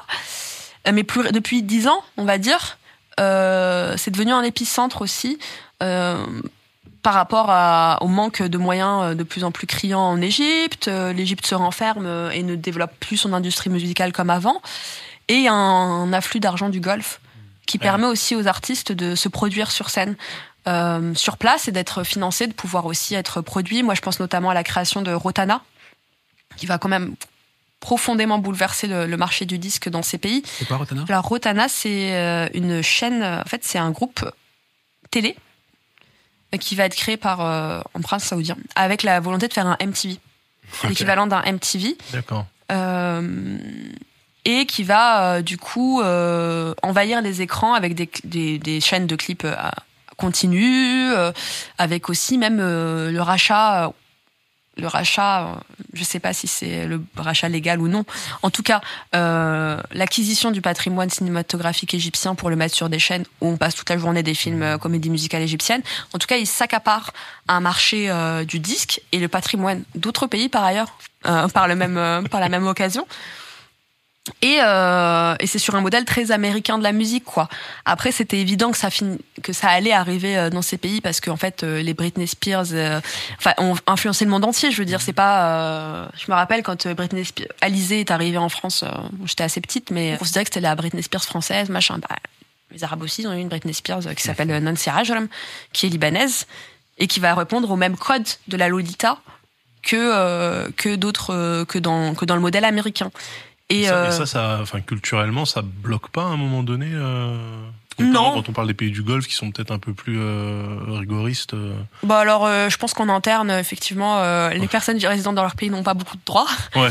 mais que dans la manière dont ils se font de l'argent, ils sont pas très regardants, en fait. ok. Et, et c'est aussi des consommateurs. Hein. Enfin, tu Ouais. vois, je veux dire, c'est aussi un public euh, qui est friand de, de, de musique en général, et, euh, et que malgré euh, le rigorisme de, de ces États, ont toujours écouté de la musique, en fait. Non, mais je me, je, enfin, moi, je pense naïvement en me disant que euh, si on a une volonté d'influencer euh, culturellement une zone géographique euh, en injectant des capitaux, moi, je pars du principe que bah, ils essayent aussi de d'influencer leur vision de C'est un la adulte musique. culturel Ouais. presque qu'uniquement industriel. Alors du coup, pour la musique, c'est euh, pas nécessairement sur les codes euh, du soft power traditionnel euh, du golf, Ouais. euh, qui est plutôt basé sur euh, le wahhabisme, donc euh, le- leur euh, leur, leur doctrine religieuse. Euh, là, on est sur aussi une volonté de, d'être, de taper fort, d'être populaire. Et en fait, pour moi, le modèle, euh, Rotana, c'est le modèle américain, en fait. C'est le modèle, euh, que je disais, MTV. Donc, en fait, on fait de la musique euh, rapide, quoi. Mm. Après, je, moi, je suis pas contre. Et puis, il y a des Nancy j'adore. euh, voilà, absolue, euh, qui est une star absolue, etc. Bon, après, Nancy Arage, elle a aussi été produite au Liban. Je veux dire, c'est plus, enfin, c'est plus, les Ouais. stratifications sont plus compliquées. Mais en tout cas, ils ont de l'argent pour produire, ils ont de l'argent pour diffuser, euh, et, ils- et de fait, comme le- les autres pays, c'est difficile quand même d'être un artiste, d'être payé co- convenablement pour des problématiques de droit d'auteur. T'as plein d'artistes qui, ont- qui vont euh, faire de la musique euh, comme on dit, ou façon khalijiya, c'est-à-dire euh, du golf. Khaliji, c'est le golf, khalijiya, c'est à la, façon du golf, quoi. Et du coup, euh, ils vont... euh, voilà, ils vont euh, produire aussi euh, dans cette esthétique-là, musicale-là. Après, euh, bon, ça donne des chansons très généralement très pop, euh, très pop, euh, commercial, machin. Mais le patrimoine euh, musical euh, qui est le patrimoine du golf est quand même un patrimoine très important avec des très divers parce que quand on rentre dans le, Hij- le Hijaz, qui est donc, on va dire, le centre de euh, de l'actuelle Arabie Saoudite, mais là où se trouve la Mecque, Médine, etc. C'est pas la même musique, c'est une musique de l'intérieur. Là où, par exemple, sur la côte, ça va être une musique de marin, historiquement. D'accord, ouais, ok. Donc, euh, donc avec d'autres influences. Donc eux aussi, ils ont un, un patrimoine qui est très beau. Mais actuellement, euh, ce qui, pro- ce qui est proposé, c'est pas, euh, c'est pas d'écouter cette musique-là, c'est d'écouter de la pop musique avec, Avec des Tous sonorités, les euh, codes pop. euh, avec tous les codes pop, et souvent d'ailleurs chantés par des chanteurs qui ne sont pas du tout, en fait, euh, parce qu'il y a très peu de chanteurs. hum, ça commence à émerger. La première chanteuse du golf euh, sur ce modèle plus pop, euh, culture, c'est euh, Belkis, qui est émirati, si je me trompe pas. Elle a des origines yéménites aussi, je crois, mais qui est émirati de nationalité. Et c'est finalement assez tardif, hein, alors qu'une Nancy Raj, elle émerge. euh, le Liban, l'an 2000, euh, 2001, il, il nous, il nous, il nous offre la Britney Spears des Arabes. Euh, finalement, pour euh, pour le, le, le golf, ce modèle de chanteuse, on va dire, euh, voilà, pop, ça arrive en 2015. Ah ouais, donc 2016. euh, très tardif, ouais. C'est plus tardif. C'est plus tardif. Et ça correspond aussi à des évolutions internes à la société ou à la politique étrangère Oui, euh, de ces bouge, pays. ouais. Mais du coup, en termes de, euh, parce que moi, je vois pas du tout à quoi ça ressemble musicalement, tu vois, mais euh, du coup, ça ressemble à la Britney Spears de 99 ou Bah en fait du coup ça ressemble à euh, de la Britney Spears 99 à quelques sonorités arabes. Enfin tu vois c'est alors bon maintenant on est quand même plus sur euh, des chansons qui ressemblent à des chansons très euh, anglo-saxonnes, commerciales, ouais, améri- à l'américaine. Mais au départ il y avait il y a toujours une volonté quand même de mettre des instruments qui euh, qui sont locales quoi. ouais. Enfin des ou, ou même quand c'est pas des instruments, c'est ce qu'on si c'est des Sonorités, logiciels, c'est ce sera des sonorités quoi. Ouais. En tout, en tout cas, quand on fait un tour sur, il y a plein de playlists, par exemple sur Spotify, sur les, les tubes du Moyen-Orient, etc., Proche-Orient, actuellement, euh, et on voit euh, clairement que tu, ça va reprendre les gimmicks à l'autotune, euh, Ouais. qui se font à fond dans la, dans la, voilà, dans la musique occidentale. Euh, on va avoir des rythmiques parfois même un peu, un peu reggaeton, ça peut arriver. Il y a des trucs euh, très inspirés aussi un peu du hip-hop ou du rap. Enfin, j'ai l'impression qu'il y a vraiment, Ouais, il y a, y y y plus un gap important dans, dans l'esthétique, avec par contre des particularités. Alors euh, l'inventivité, etc. Ça j'en sais rien, je connais pas assez bien, mais avec par contre effectivement des sonorités, des violons peuvent revenir parfois, des mélodies plus typiquement arabes reviennent. Ouais, dans le motifs, chant ouais. aussi, il y a des moments Ouais. où on revient. Ça peut être sur un refrain à côté d'un truc en parallèle. Enfin, c'est c'est un peu Oui. le sentiment. Je suis pas expert du tout, hein, mais c'est un peu le sentiment que j'ai eu en, en parcourant un peu toutes ces Ouais musiques. complètement. Il y a quand même euh, des euh, vocalises. euh, Ouais, bah, justement, là, avec l'autotune, ça doit être incroyable. mais euh, mais qui sont pas très réussis à mon Ah. goût pour la plupart du temps. Euh, et puis t'as voilà des sonorités, je trouve que ça repose beaucoup parce que même les chanteuses à voix, quand elles se mettent à ce type de musique, on n'a pas vraiment l'occasion d'écouter d'entendre l'étendue de leur talent. Ouais. Voilà parce que c'est quand même des des des registres plaisants. La problématique aujourd'hui, c'est tant que s'il n'y a quasiment que ça qui est produit. Du coup, l'uniformisation du marché fait que c'est difficile de faire autre chose. Et je voulais revenir sur l'autotune et le, vocodeur Mhm. aussi en particulier, mais l'autotune aussi, c'est qu'aussi, euh, on, quand il y a dans la pop actuelle, euh, à destination du public euh, des pays arabes, c'est très voilà codifié, codifié à l'américaine. Et c'est pas forcément une appropriation d'un logiciel ou d'un truc qui viendrait d'ailleurs. Moi, je pense évidemment au rail quand je pense autotune vo- vocodeur. Le, le, le rail, c'est la musique qui va euh, faire un usage euh, immense du vocodeur, mais sans, euh, sans copier en fait. Sans copier euh, ce qui se fait ailleurs. Autotune ou vocodeur d'ailleurs dans le rail? Vocodeur d'abord. Ah ouais. Alors autotune, c'est un peu un. beaucoup après l'autotune. Oui, bien sûr. Là, alors là, la période 2000, euh, 2010 à aujourd'hui, c'est l'autotune. Mais le premier gros tube, alors premier tube où on entend du vocodeur, gros tube, alors on va dire gros tube, c'est Shabarabdou 97. Ah ouais. Euh, Madré Madré. Là, on sent qu'il y a du vocodeur. Mais le premier tube entièrement au vocodeur, enfin, et là je parle de tube parce qu'il y a peut-être euh, des chanteurs de rail qui ont fait l'expérimentation en amont. Hein. Euh, c'est euh, chez Bad Janet, Ejebdoulish. Et c'est 2001-2002. Et là, c'est un méga tube. Et la chanson en entier, c'est du vocodeur. Mais c'est pas du tout sur les codes européens du vocodeur, quoi. Ouais. Et d'ailleurs, on dit pas vocodeur en Algérie. En Algérie. Bon, peut-être que maintenant on dit autotune. Mais pour le vocodeur, à l'époque, ils appelaient ça la voix robotique. et je trouve que c'est très, euh, C'est très parlant.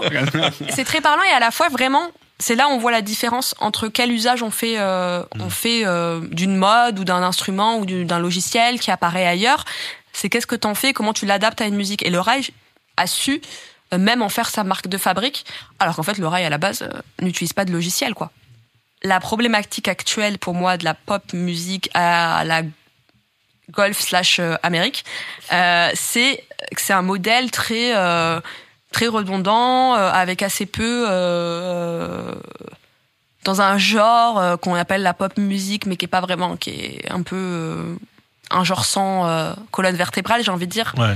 qui s'adapte aux modes voilà donc on va prendre du reggaeton machin et il n'y a pas forcément de Une prise en compte Ouais. du patrimoine. euh, ni du patrimoine local et puis même si vous voulez pas s'en s'en préoccuper pourquoi pas mais c'est peut-être pas d'inventivité dans la manière de d'adopter en fait les nouvelles influences ou là où je trouve qu'avant il y avait un ouais, quand il y avait plus de diversité dans l'industrie mais ils gardaient le. ouais il y avait une, ils une les spécificités en fait. ouais ou alors ils s'appropriaient Mm. le, le- le truc euh, à leur sauce quoi Est-ce que à ta connaissance, c'est efficace dans le sens où on sait qu'aujourd'hui, avec euh, le web, le streaming et compagnie, des tubes peuvent provenir de pays qui traditionnellement n'étaient pas si importants dans l'industrie musicale, en tout cas en Occident, qui avaient leur propre industrie voilà en local, mais qui ne s'exportaient pas forcément de la même manière. Or aujourd'hui, ça a complètement explosé. On voit régulièrement les tubes.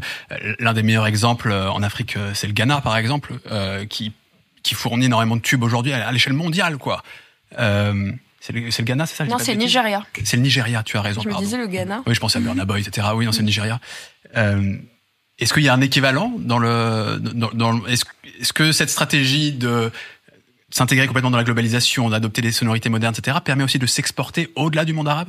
Euh, pour moi, la problématique, c'est que c'est une industrie qui a pas vocation, qui ne se donne pas la vocation. Ou déjà par pays, il y a plein de problématiques euh, pour euh, pour produire, pour en tirer des revenus, du droit d'auteur. On est et du coup, comme l'argent actuellement s'utilise plutôt dans le golf, euh, c'est plutôt à destination de- d'un public euh, régional.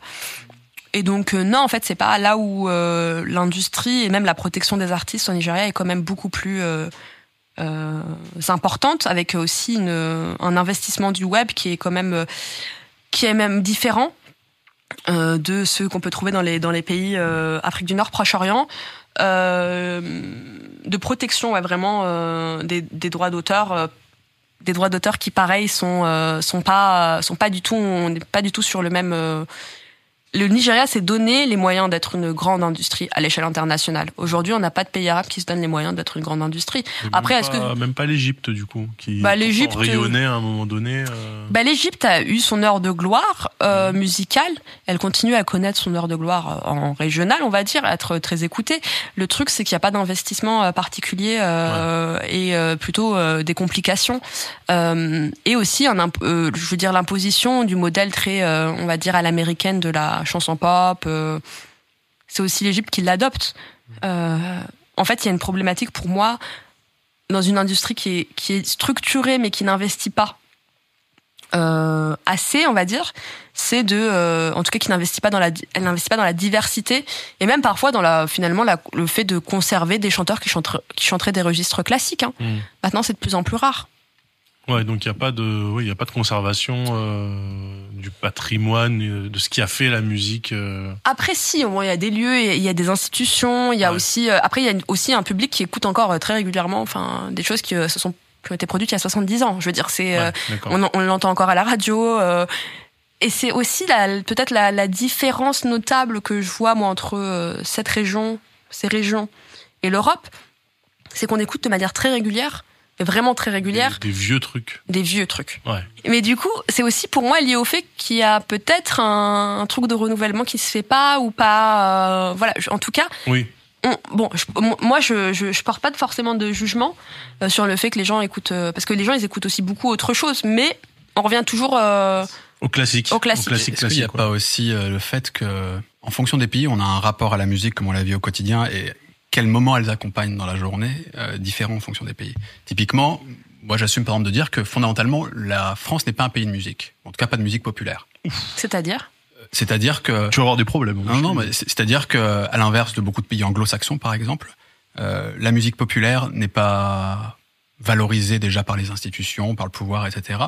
Et ce qui se ressent après dans sa présence quand tu te balades dans les bars, les gens qui jouent, etc. De la pratique musicale même de manière générale. Et euh, tout comme on n'est pas un pays de sport, par exemple. non, mais c'est vrai. Ah non, Salman, c'est beaucoup trop, beaucoup trop de Non. hot tech pour cette Non, non, mais ça, ça, ça, ça veut pas dire qu'on n'a pas de, des, des qualités, On est un des grands artistes, pays des de grands littérature. sportifs, etc. Évidemment. On, on un pays. on- non, Un pas pays d'intello Et de Non, gastronomie. non, mais c'est c'est c'est beaucoup plus euh, nuancé que ça. Là, c'est c'est pour le dire un peu Brutalement. manière- Ah un peu- oui, un peu oui, oui, tu vas avoir des problèmes, ce que je veux dire par là, c'est que oui, je pense que la culture légitime en France, elle est très liée aux, À aux choses très intellectuelles, Ouais. à la littérature, à la philosophie. Non, Euh, Salman, je peux pas le laisser. ça, c'était à l'époque. non, mais ça reste en fait. Les gens sont stupides maintenant. c'est fini. Non, non, mais ça. c'est, en fait, c'est ça nourrit les trucs. Après, évidemment qu'il y a plein de choses qui se font en parallèle, que qu'on a des super productions musicales populaires, etc., euh, des grands sportifs et tout. Mais dire juste que ce rapport euh, quasi, enfin très ancien, et notamment à travers aussi l'argent et les pouvoirs publics et la considération et la place que que ça a, tu vois, dans, dans, le, dans le regard globalement au sein de la société. Eh bien, ça joue et ça, ça, ça laisse sa trace petit à petit. Et typiquement. Euh, on est, on est aussi euh, en France, on n'a pas trop ce rapport à la, à la musique euh, qui accompagne du rite, euh, qu'il soit religieux ou pas seulement religieux, le rite de passage, de l'anniversaire, de machin. On va avoir deux chansons pour souhaiter un bon anniversaire, tu vois. La Je danse pense- des canards, Non, mais- ouais, ouais. les démons de minuit, Non, mais voilà. ça, qui ça, Mais, attends. mais, mais ça, ça, tu vois, ces exemples. C'est quoi qui ça, qui ça? C'est ce qu'ils font à chaque fois. Quand on chante les démons de minuit, tout le monde dit qui ça, qui ça? Les démons de minuit. Non, vous l'avez pas? Non Ok. C'est pas mes je vois le morceau. Je vois pas qui ça, qui ça, mais je vois le morceau. Ah, il y a qui ça, qui ça hein Mais non, mais tout ça, c'est c'est pas pour, euh, pour, pour, pour être dur ou pour hiérarchiser quoi que ce soit, mais c'est pour dire qu'il y a quand même des rapports différents à comment on vit la musique. Bah déjà, il n'y a pas de trance que toi t'évoquais quand on écoute un Par morceau exemple. qui dure une heure et demie. J'avoue que C'est un truc qu'on pourra retrouver dans les, dans les musiques électroniques, par exemple en France, etc., mais qui est, qui est pas inscrit vraiment dans. Qui est pas dans largement partagé. Non, et la absolument. culture française. Ouais. Euh, et donc, alors, on pourra pas faire le, le parallèle avec le monde arabe parce que c'est beaucoup trop vaste, il y a trop de spécificités, etc. Mais mon idée par rapport aux musiques anciennes, etc., pour revenir euh, au sujet tout à l'heure, c'est que peut-être que dans beaucoup de pays reste encore euh, l'idée que euh, dans les célébrations du quotidien, dans le rythme du quotidien, dans la façon dont on vit, c'est plus accompagné musicalement et que donc ça rattache aussi à une histoire musicale et qu'on y revient plus volontiers. C'est une, euh, Alors moi, je suis euh, assez d'accord. non, je suis d'accord en fait. Moi, je pense que c'est aussi des pays euh, qui effectivement ont des moments euh, musicaux. On pense euh, au mariage et d'ailleurs, ça me fait penser à quelque chose quand je t'entendais parler. Par exemple, alors effectivement, on est dans une uniformisation de ce qui est peut s'écouter à la radio ou à la télé. Mais ce qui est impressionnant, euh, c'est souvent qu'à l'échelle d'un pays et même local, il y a une star dans la ville qui est le chanteur de la ville, qui a vraiment, euh, qui fait son répertoire euh, souvent euh, lié à, la vie locale en fait à la, musique qui s'écoutait le plus localement. Et euh, tu vas moi je pense à la Tunisie tu, tu as tes grands chanteurs dans chaque ville donc il y a un rapport aussi très proche parce qu'effectivement les chanteurs peuvent accompagner des moments très importants de la vie je sais pas moi des, des- des chansons qu'on chante aux circoncisions des garçons qu'on va pas chanter à d'autres moments on va chan- chanter des choses au mariage on va chanter des choses euh, puis on va aussi chanter des choses euh, euh, quand on est en, on est en rupture amoureuse typiquement Moukelfoum c'est quelqu'un qu'on met quand on n'est pas Quand on est pas bien. on peut la mettre quand on n'est pas bien, mais il y a, il y a des voilà, il y a des chansons quand même, des chansons de rupture où tu te dis voilà, bah, Ouais. euh, ça, Surtout ça, pendant une heure et demie. Ça... T'es un peu voilà, t'es un Ouais. peu, mais en même temps, euh, c'est un moment que tu passes avec elle. Ou voilà, ou, je sais pas, Cheb en Algérie, le, le, le- qui était le chanteur de rail sentimental, euh, qui était le chanteur, euh, ouais, qu'on écoute quand on est amoureux. Donc il y a quand même un truc, euh, ouais, effectivement, qui a de l'ordre du rapport euh, à, à la C'est musique. intime en fait. Ouais, Euh, c'est très intime. ouais. Et du coup, c'est pour moi aussi très quotidien. On entend, moi, je trouve que j'ai pas mal visité, euh, bougé dans ces pays. Je trouve qu'on entend quand même beaucoup de, mu- de musique. Je sais, moi, j'en entends plus qu'en France, dans, dans les espaces, l'espace public. Mais dans, Dans l'espace- pays, on entend plus de musique dans l'espace Ouais. public. Et dans France. l'espace, par exemple, du café. L'espace du café ou les, notamment les, même les espaces en non-mixité euh, masculine. Mhm. Euh, généralement, ça manque jamais. Euh, Mon Kulthum, elle commence à passer à partir d'une certaine heure et euh, ils sont mélancoliques ou pas. Mais en tout cas, elle accompagne le moment euh, Ouais. d'être dans le café. Ouais. Et pareil, ça peut être elle comme d'autres, hein, mais en tout cas, des- on est et c'est pas une musique de fond. En fait, c'est ça aussi peut-être la différence. C'est que ça peut être aussi des fois des assemblées d'hommes qui ne font que écoute, qui ne parlent, ne se parlent pas entre eux, qui écoute, mais qui écoutent ce qui passe. Ou qui font quelque chose, une activité qui va être de l'ordre. Moi, j'ai souvent vu ça. euh, silence, plutôt silencieuse, jouer aux cartes. euh, Enfin, plutôt silencieuse. Ça peut ne pas être silencieux, mais c'est pas une activité qui nécessite Oui. la, la concentration. Et euh, bon, c'est pas, c'est pas, c'est pas, on va pas non plus uniformiser, mais je pense qu'il y a un rapport très intime à la musique et à l'oralité. C'est aussi, euh, alors c'est aussi des, des pays euh, de littérature. hein. C'est juste qu'on n'y a pas accès parce qu'il n'y a pas de traduction euh, vers euh, vers le français de la plupart des œuvres. Mais c'est un pays qui a beaucoup emprunté à son patrimoine. Enfin, c'est des pays, pardon, euh, qui ont beaucoup emprunté au patrimoine poétique en fait dans les musiques. Euh, donc en fait, la, la poésie, on la laisse pas sur un papier dans un coin, on la met en musique. Ouais. Et du coup, bah, elle se partage plus largement. Et ça fait que t'as des personnes qui n'ont jamais été à l'école qui sont capables de, de réciter une poésie parce que Oum Kulthum ou X a chanté la chanson, Ouais. le poème. Alors il y, a- il y a un genre par contre qui lui, en l'occurrence, se rattache moins aux traditions et qui est fort dans le monde arabe, c'est le rap quand même. Ouais, bien sûr. Et- parce qu'on n'en a pas encore parlé. Ouais. Mais là aussi, il y, a un- il y a un vrai truc qui se passe. Alors, je- encore une fois, je suis pas un expert, mais j'en écoute régulièrement. Et dans quasiment tous les pays, il y a une production rap importante dans le monde arabe. Ben oui, ben moi je pense que le rap euh, a été euh, peut-être le phénomène musical le plus important du XXe siècle. hein. Je, je, je- parce qu'en fait, je pense que c'est quand même le, le, le genre qu'on retrouve, qu'on retrouve Du partout. XXe siècle Bah, c'est né dans le XXe siècle le rap. Ouais, ouais, ouais, mais le plus fort du XXe siècle, il y a d'autres trucs puissants quand même aussi au XXe Ah, siècle. parce qu'il Ouais, dit ça mais- parce qu'il est rocker. Ouais, mais- non, mais c'est- c'est- c'est- Mais tu vois, euh, prenons le rap. En tout cas, moi dans ma perspective, après je suis pas objective euh, parce que je- j'adore le rap. Ouais, la musique, en ça a même temps- été- ça a été- il y a eu plein de trucs quand même. Ouais, siècle. mais c'est quand même le, le style musical que tu retrouves dans tous les pays, enfin quasiment. Ouais. Et, que tu retrouves et que tu peux retrouver euh, populaire ou non, mais en tout cas avec un écho dans la jeunesse euh, très important. Et par exemple, si je prends le rock, euh, voilà, ça a jamais eu un écho populaire euh, qui va au-delà de quelques tubes ou, que d'un public qui est pas forcément négligeable. Hein. Je dis pas que c'est euh, trois pélos euh, dans le dans une ville qui écoute du rock, mais je dis disons qu'il va pas y avoir un auditoire très très important. Après, c'est vrai que le rap intervient aussi à un moment où la musique connaît des transitions en termes de diffusion.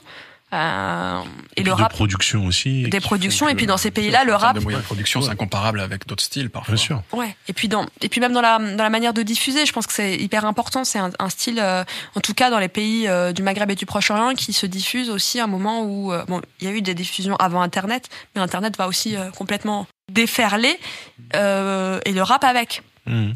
Euh, après, euh, après, bien sûr, tu avais des pays qui, avaient une, qui, ont une histoire plus longue. Je pense à l'Algérie, euh, qui est le premier pays de la région à, avoir ses propres rappeurs. Et tout de suite, ça a été quand même euh, très populaire euh, dans la jeunesse. Donc oui, il y a, y, a, une production spécifique d'ailleurs à chaque pays. Parfois, pareil, ça peut l'artiste ou les artistes peuvent avoir un écho plus largement. Mais c'est vrai que pour moi, je trouve que le rap est quand même encore très euh, national. Ouais. On- Mais en, en termes de, en termes de sonorité, parce que encore une fois, le rap euh, du monde arabe, je passe à côté de quelque chose qui est dommage parce que je bouffe du hip-hop depuis euh, depuis 35 ans, mais euh, ils, ils sont. Est-ce que parce que c'est quand même une culture qui utilise ce qui a existé, donc on sample beaucoup, on fait des on fait des références à à la, à la culture du pays dans lequel on est. Donc j'imagine que le rap passés à la drill, c'est fini. bah, ça. c'est ça, la question que je me pose, c'est le, ra- le rap algérien, est-ce qu'il s'appuie sur justement la musique arabe, euh, les sonorités, ou euh, ils font de la trappe avec des 808 et... Euh, moi, je trouve que c'est non. Euh, D'ailleurs, quand le rap se diffuse, euh, ou en Algérie ou ailleurs, il re- se repose pas nécessairement sur son propre patrimoine. En fait, ils font du hip-hop, quoi. Ouais, Ils mais du du- mais- coup, tu t'appuies normalement, enfin, initialement, tu vois, c'est euh, quand le rap est, est né à, à, à New York, les mecs, euh, ils avaient zéro moyen et absolument aucune formation musicale. Ils se sont mis à sampler des trucs qu'ils avaient sous les bras. Donc en fait, on est aux États-Unis, ils samplent de la soul, du Ouais. jazz. Mais, mais on, On, le voit aurait été en France, il y a, il y, a des- il y a des Français qui ont essayé de, de, de sampler du Piaf ou des choses comme ça, tu vois, avec plus ou moins de succès. ils vont euh, plus volontiers quand même sampler les Américains au final. Ouais. Bah les oui, c'est ça. C'est que les, Fran- les Français, en fait, la Et culture bah, les, du sample. euh, les autres font la même. D'accord, parce que moi je me disais comme c'est occidental, il y a des ponts. Tu vois. Après, t'as quand a- même, t'as quand même des, non, bien sûr. Après, évidemment, t'as quand même euh, des chansons qui sont, qui reposent, enfin voilà, qui sont, qui samplent euh, le patrimoine local ou national ou voilà, ça dépend.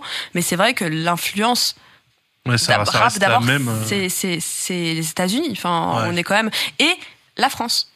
Euh, pour certains pays, notamment les pays, euh, mais pas que les pays du Maghreb, parce que je prends Er- El Erras, euh, qui est un rappeur libanais euh, qui, a eu, qui est important en fait dans, dans la scène musicale libanaise. Mhm. C'est un fan de, de rap français en fait. Ouais. Donc ça influence euh, le et c'est ça qui va influencer le rap algérien va être aussi très tourné vers euh, les influences américaines comme tout le monde finalement euh, mais euh, aussi euh, moi je trouve que le rap d'Alger a un petit côté rap marseillais Ouais. Et vice versa. Alors c'est plus rap marseillais qu'un qu'un ouais côté rap algérien. mais euh, mais euh, mais du coup euh, c'est en tout cas le rap algérien du début euh, au moment où le rap émerge en Algérie au début des années 90 Ouais. je trouve qu'il a une, une cousinade avec le rap de Marseille, euh, mais parce qu'en fait les gens écoutaient le rap qui était euh, qui était produit. En fait, c'est des kiffeurs de rap avant de devenir des rappeurs. Ouais. Je pense que c'est ça qui, qui qui se produit. Après, je suis pas trop experte non plus. euh, C'est pas forcément. euh, moi, je, moi, je suis très rap français. Ouais. Voilà. Alors moi, le, le rap d'autres pays, euh, c'est bien, c'est bien de temps en temps, mais c'est pas. euh, je suis peut-être le seul truc sur lequel je suis euh, national, quoi. Non mais en C'est fait, en fait c'est euh, c'est marrant parce que je me disais justement en France, on a on a des artistes français qui disaient la France c'est euh, c'est les States avec 10 ans de retard. Euh, gros philosophe, SO à lui.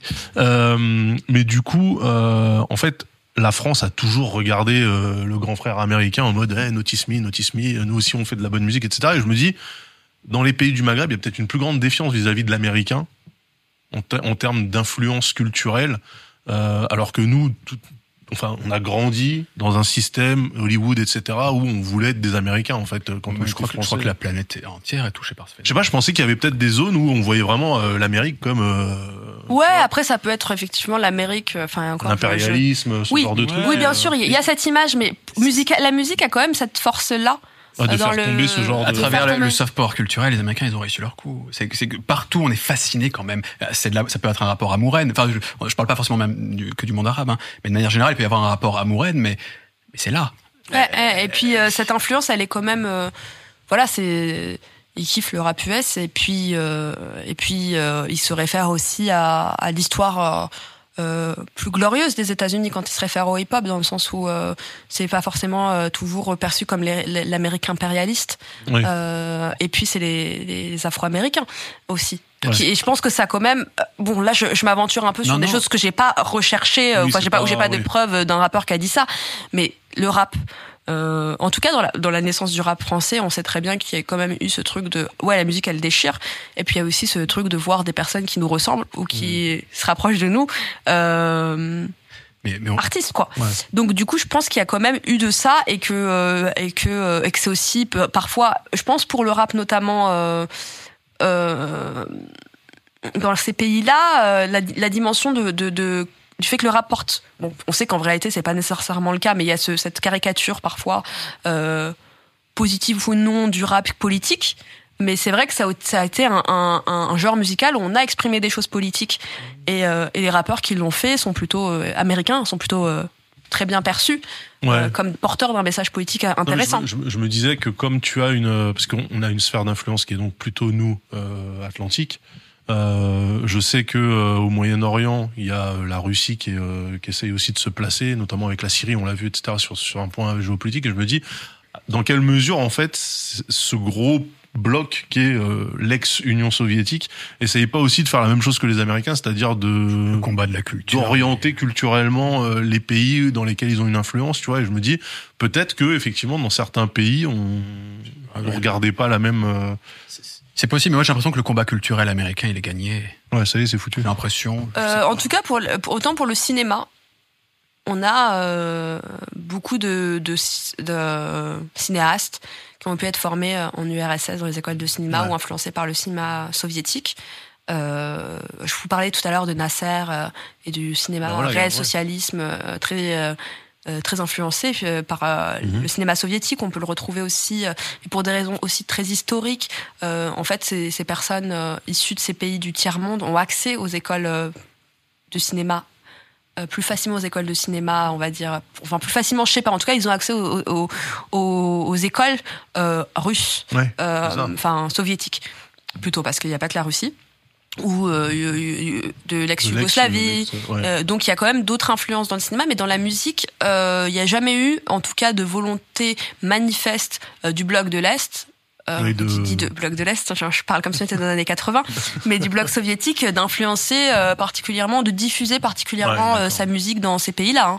Je veux dire aussi, on n'est pas, on n'est pas sur euh, forcément d'ailleurs. Peut-être c'était pas la même stratégie que les Américains. Euh, Est-ce qu'il y avait une stratégie même Je me pose la je- question.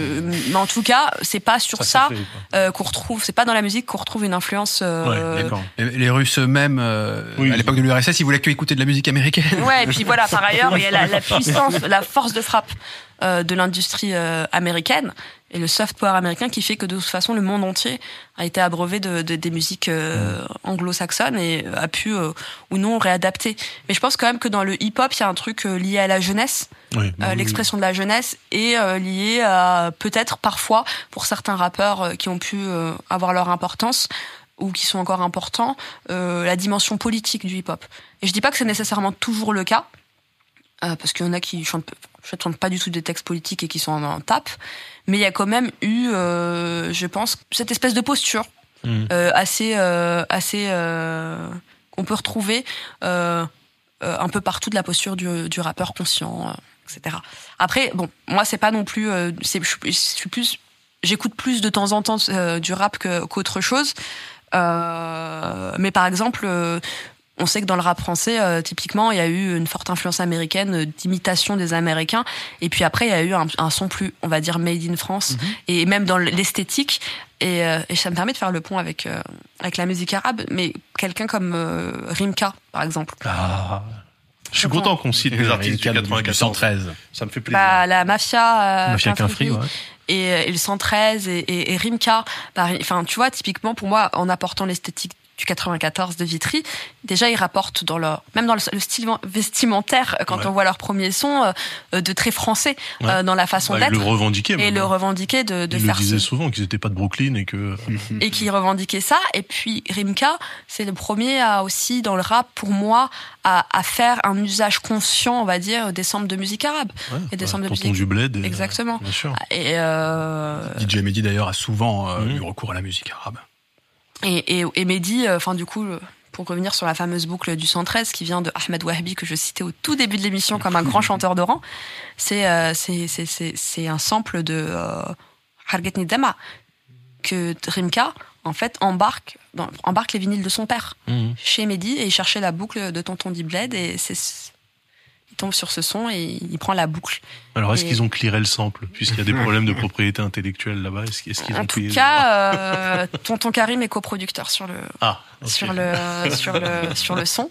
C'est comme ça d'ailleurs que en fait il a été découvert par euh, Bachir avec qui j'ai euh, pas mal bossé, qui est qui est DJ rap et parfois et parfois journaliste pour l'ABCDR du son, etc. Enfin qui est Très bon site. qui est qui est, euh, qui est d'ailleurs animateur d'une émission sur Grunt rap qui découvre en fait qui euh, qui capte parce que c'est un collectionneur de musique arabe il a aussi euh, Toukadim qui est une émission euh, animée sur une radio associative de Rouen. Et c'est un grand digger de musique du Maghreb. Et il se doutait qu'il y avait un sample parce que de toute façon on entend quand il y Ouais. qu'il y a un sample euh, de musique euh, du Maghreb sur cette chanson. Mais en fait il, il écoute des vinyles et il tombe sur euh, et il dit en fait c'est cette chanson le sample le- la boucle et il fait confirmer à Rimka et c'est effectivement euh, comme ça qu'on a su euh, de quel son venait euh, Ouais. la, la, la, la boucle, la fameuse boucle euh, qui va constituer Tonton du Bled. Et puis même après ça, hein, Rimka, il va être euh, très... euh, Enfin, on sent que c'est un kiffeur de, de musique, de musique euh, algérienne Mhm. et même plus largement, hein, mais algérienne en particulier. Il a, euh, il va faire des duos avec euh, Shebaz Awania, euh, grande chanteuse de rail, euh, Reda Taliani évidemment, euh, partir loin. et toujours, en fait, c'est des gens hyper à la mode quand il le fait. Enfin, je veux dire, il est vraiment dans l'air du temps aussi de ce qui. Ouais. euh, il a fait d'ailleurs un duo avec le premier groupe de rap algérien, MBS, Micro Brise le silence, euh, fin des années 90 ou début 2000. Euh, donc c'est quelqu'un qui est très regardant aussi de ce qui se passe ailleurs, euh, qui, est, qui est un fin connaisseur, et il a apporté ça euh, aussi dans la façon de faire du rap. C'est aussi c'est de certes les Américains avaient aussi samplé de la musique arabe. Enfin, on peut prendre euh, évidemment Timbaland euh, qui a samplé euh, des grands des grands chanteurs. Euh, Abdel Halim euh, ou d'autres, euh, ou qui a samplé même euh, quand c'est pas du rap, c'est pour euh, du R&B, pour Alia, euh, c'est Warda. Ce que, ce que je vous propose, c'est peut-être pour terminer ce podcast tranquillement, c'est peut-être parler un peu justement de ce de ce rapport euh, du monde, si on peut dire occidental entre guillemets, euh, aux musiques arabes et comment ça a été repris. Alors là, on a parlé du cas du, du rap français avec Rimka. Effectivement, est-ce que c'est par exemple, on trouve beaucoup de samples de musique arabe à travers le monde, par exemple, ou de de, Oui. de réutilisation de...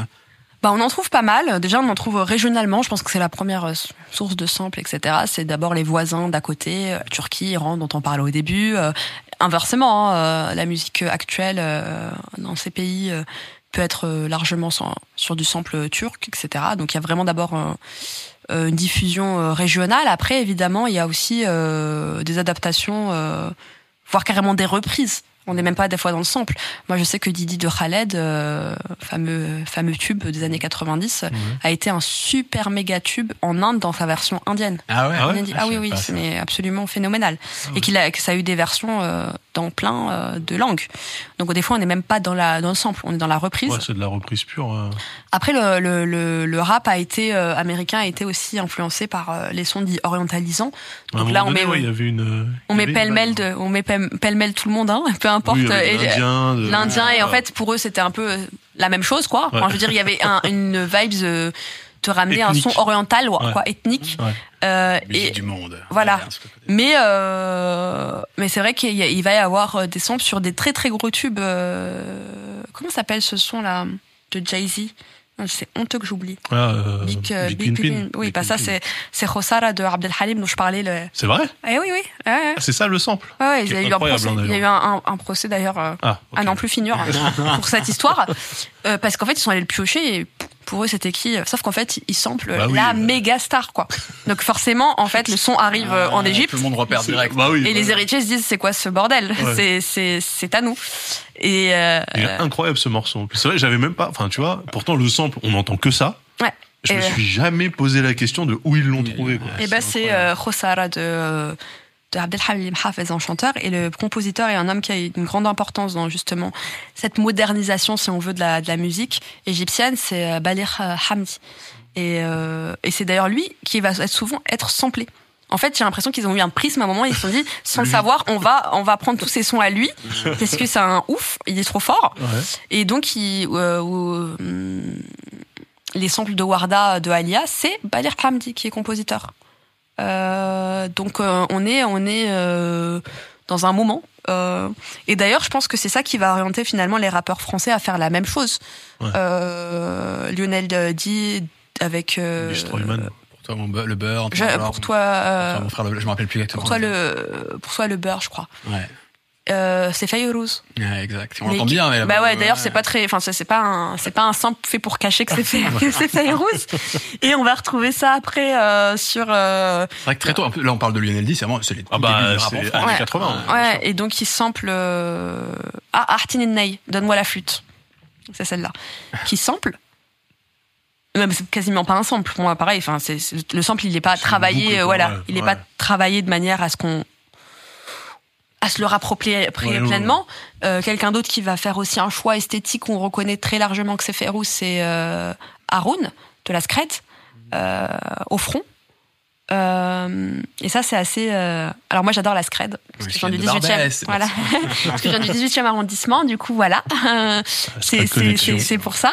Donc, ça a été important dans ma vie. Ça l'est toujours. Et quand on fait, en fait, avec euh, Bach, donc Bachir dont je vous parlais, on a fait un, un podcast qui s'appelait Rabza. Euh, une histoire de, une histoire de, de sample arabe dans le rap. Et on détaille plein de samples. Ah, c'est cool ça. Et dans ce podcast-là, euh, donc on, on est un moment sur un tunnel Férouz parce qu'en fait elle est tellement samplée que on se dit on va en sélectionner quelques-uns et les plus connus. Donc il y a Haroun au front on reconnaît largement que c'est Férouz pour les connaisseurs. Euh, c'est une chanson qui s'appelle euh, Zahret El Madain, qui en fait est, est, sur un rythme très euh, opérette militaire. Enfin, en tout cas, qui a des parties très opérette militaires. Je l'ai pas dit, mais ça a été un genre, un, un moment en vogue. Euh, on comprend aussi pourquoi régime militaire, Oui, beaucoup de guerres. Mais en tout cas, il y avait un truc très martial, notamment dans les chansons politiques.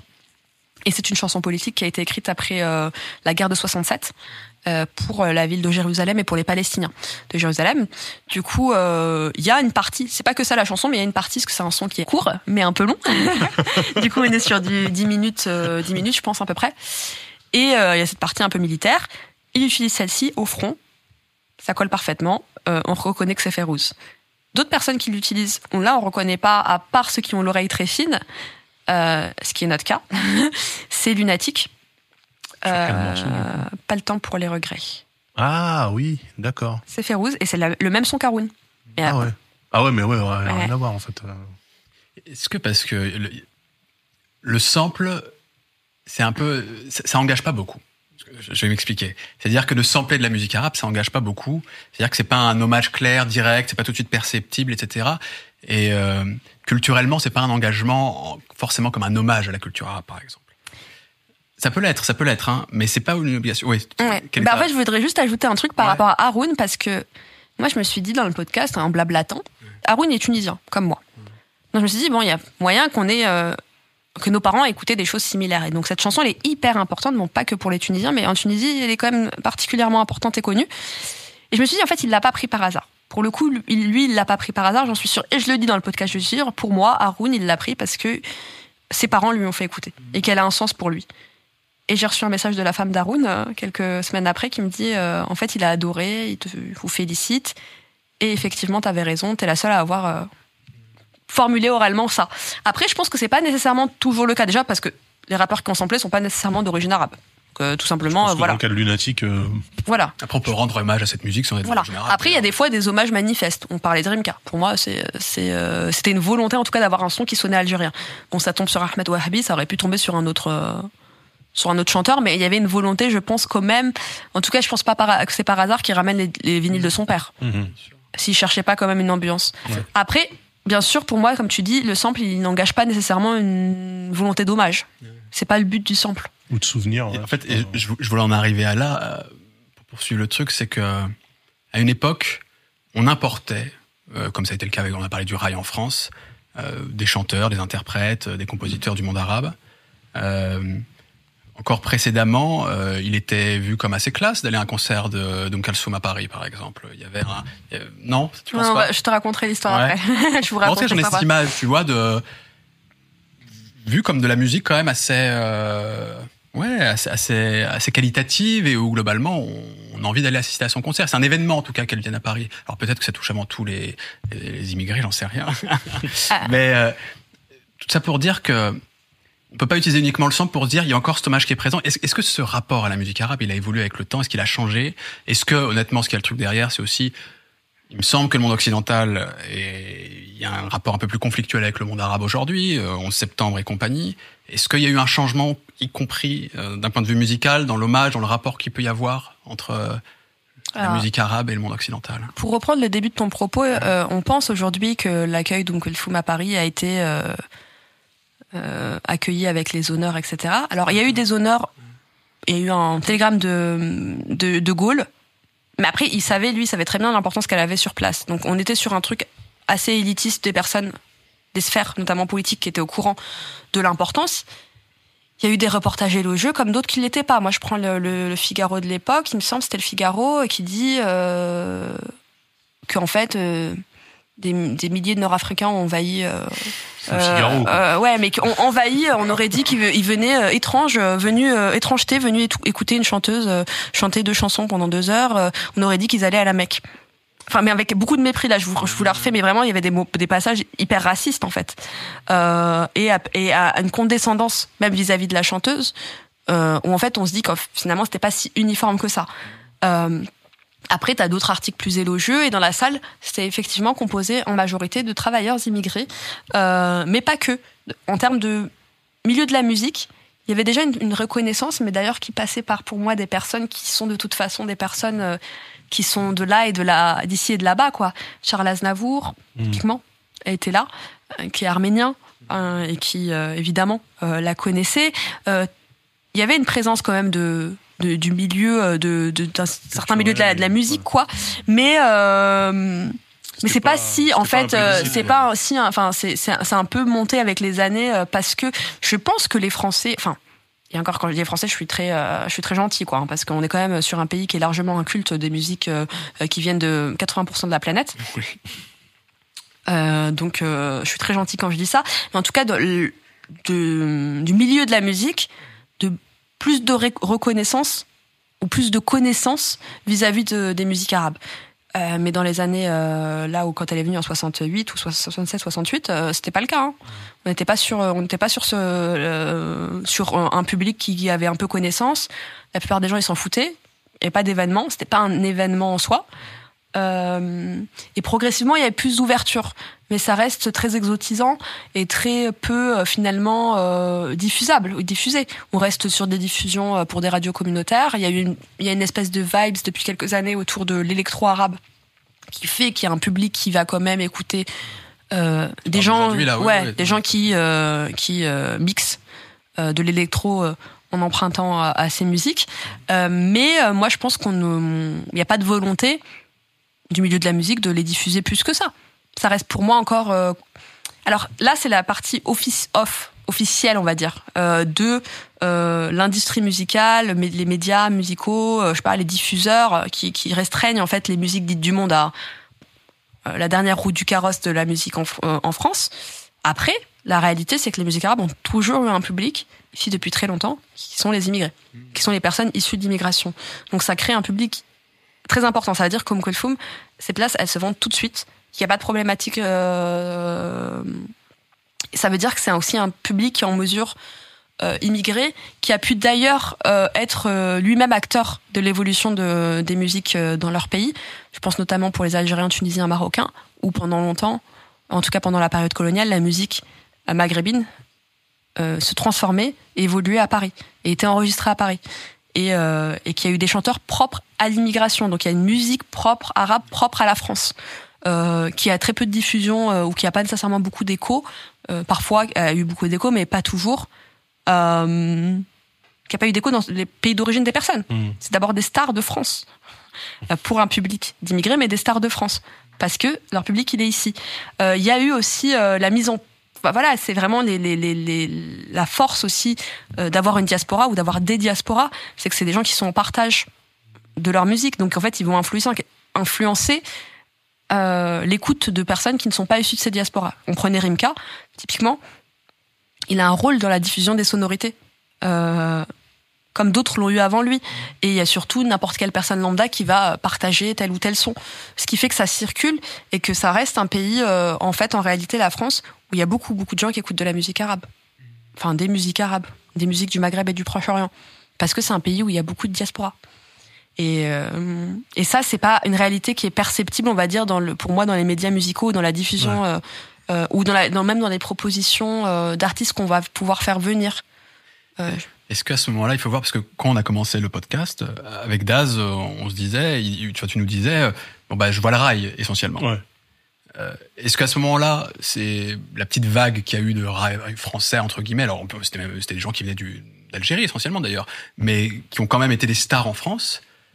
Euh, c'était en fait une espèce d'anomalie plus que de se dire euh, qu'il y a eu des changements, des mouvements, etc. C'est juste qu'il y a eu un peu cet ce coup d'éclat je ne sais pour quelle raison d'ailleurs, et que globalement, il n'y a jamais eu un intérêt, en dehors des immigrés d'issue. Hein, Alors oui, il y a eu, euh, il y a une volonté d'internationaliser le rail, mais qui est une volonté qui vient de l'Algérie, de l'État algérien même, qui va financer euh, largement euh, l'album Couché Traled, avec des visées politiques assez claires, redorer l'image de l'Algérie à l'étranger, je pense, puisque c'est quand même un général qui va être derrière la, la main d'œuvre une volonté d'avoir une, meilleure image, une diffusion euh, aussi euh, internationale, une volonté aussi de peut-être euh, avoir une influence sur ce phénomène de la jeunesse qui va s'ancrer durablement. Euh, mais il y a cette histoire qui fait que c'est un producteur français qui enregistre l'album, qui s'est enregistré chez Universal avec un avec Safi Boutella euh, qui, qui vient du jazz, qui donne une sonorité, euh, on va dire euh, entre guillemets audible à l'oreille, au code plutôt de la musique européenne, et, et, qui permet progressivement d'avoir un public. Après, le public rail, il existait déjà. Mmh. Ça veut dire qu'en fait, les Algériens, ils ont toujours fait circuler leur musique.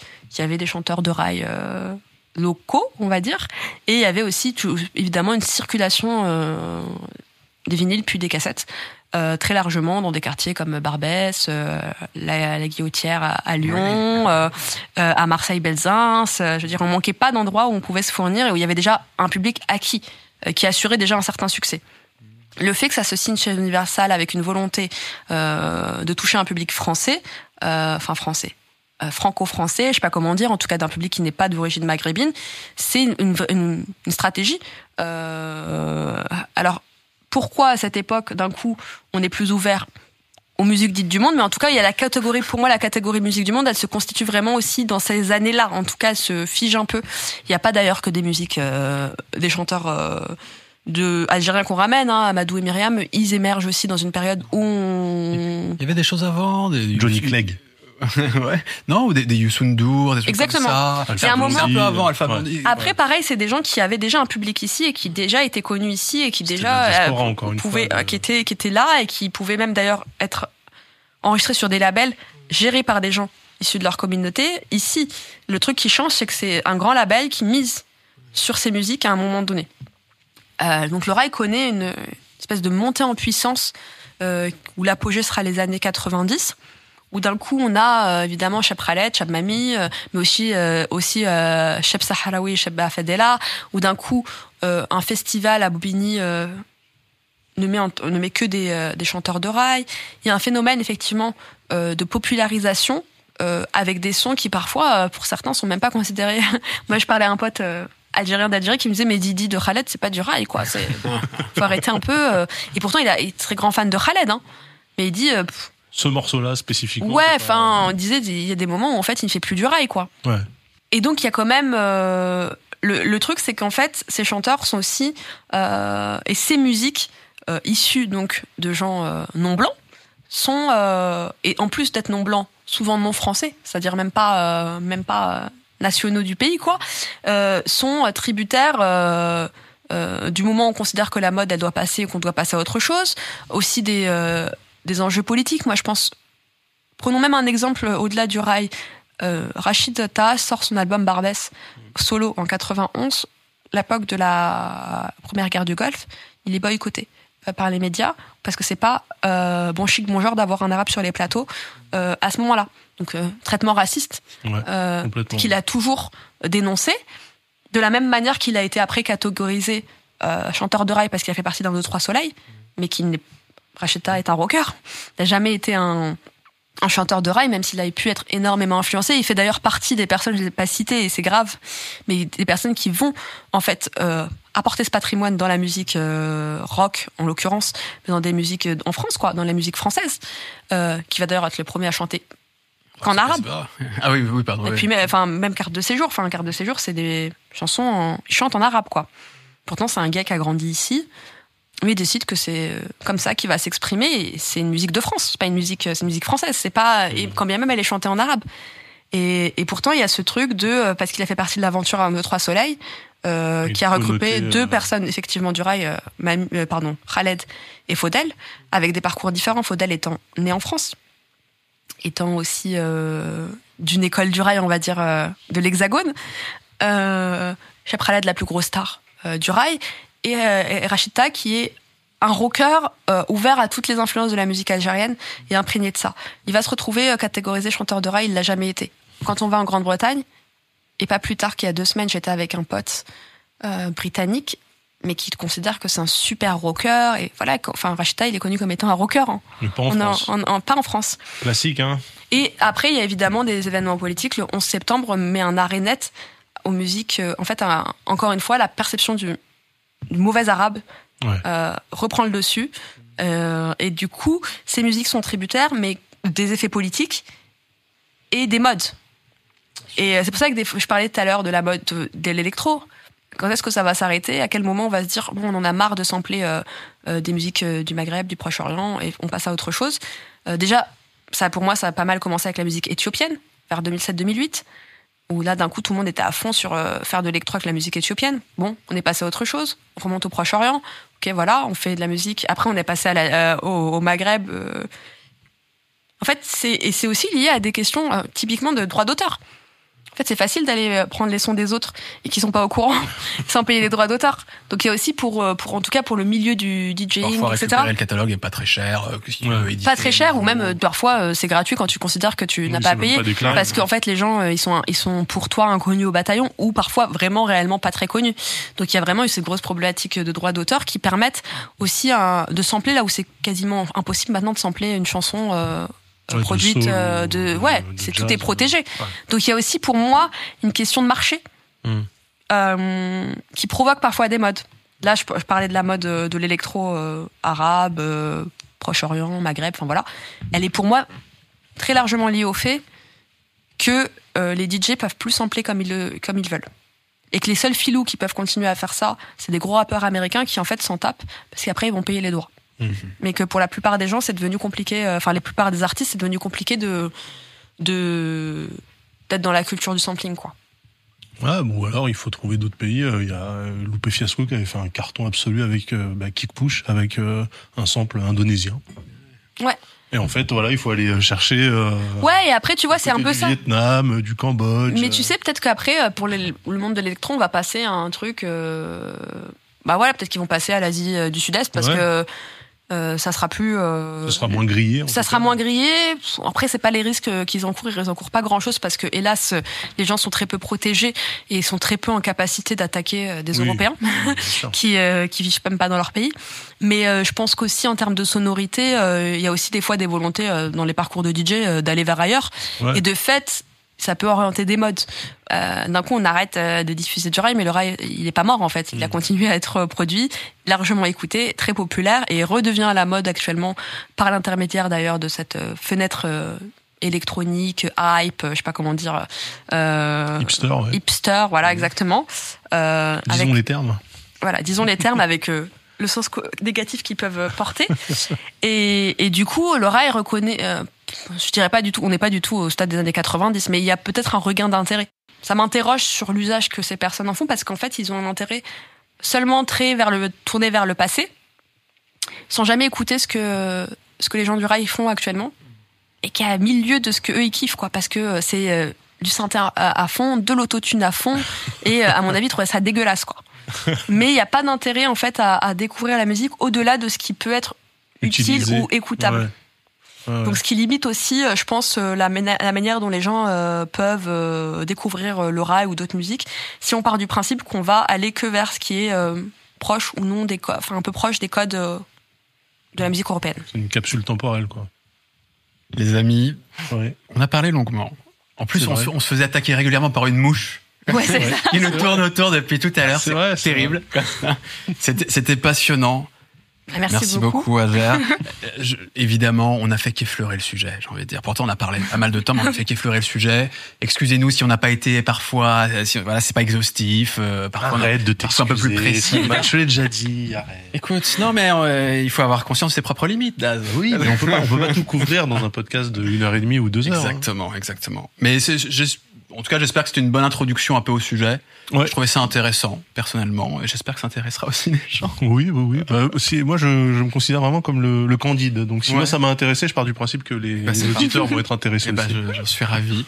Peut-être pour terminer, Agère, avant que, qu'on te laisse, euh, quelques recommandations, tu sais, de euh, trois, quatre noms pour découvrir la musique arabe dans sa diversité. Alors, c'est, c'est un peu limité, trois, quatre, mais c'est à quelques idées comme ça où tu dis, première porte d'entrée vers cette musique. Bon alors si on part du principe que tout le monde connaît Oum Kulthum, alors on va pas la citer. Ouais. Moi j'aurais envie de vous citer Abdel Halim parce qu'on en a pas mal parlé. Euh, de vous citer, euh, d'écouter Férouz, mais d'écouter aussi ses premières euh, chansons. D'écouter Hasni en Algérie, parce que c'est du rail phénoménal, euh, qui a pas forcément. euh, bon, D'ailleurs, il a une espèce de hype euh, hipster euh, ces derniers temps sur sur lui, mais qu'il a jamais eu, il a jamais fait carrière à l'international, Euh, enfin à l'international dans le sens Europe. J'aurais envie de vous dire d'écouter. Après, peut-être par- partir par style. Peut-être ça peut être aussi une porte d'entrée, la raïta marocaine.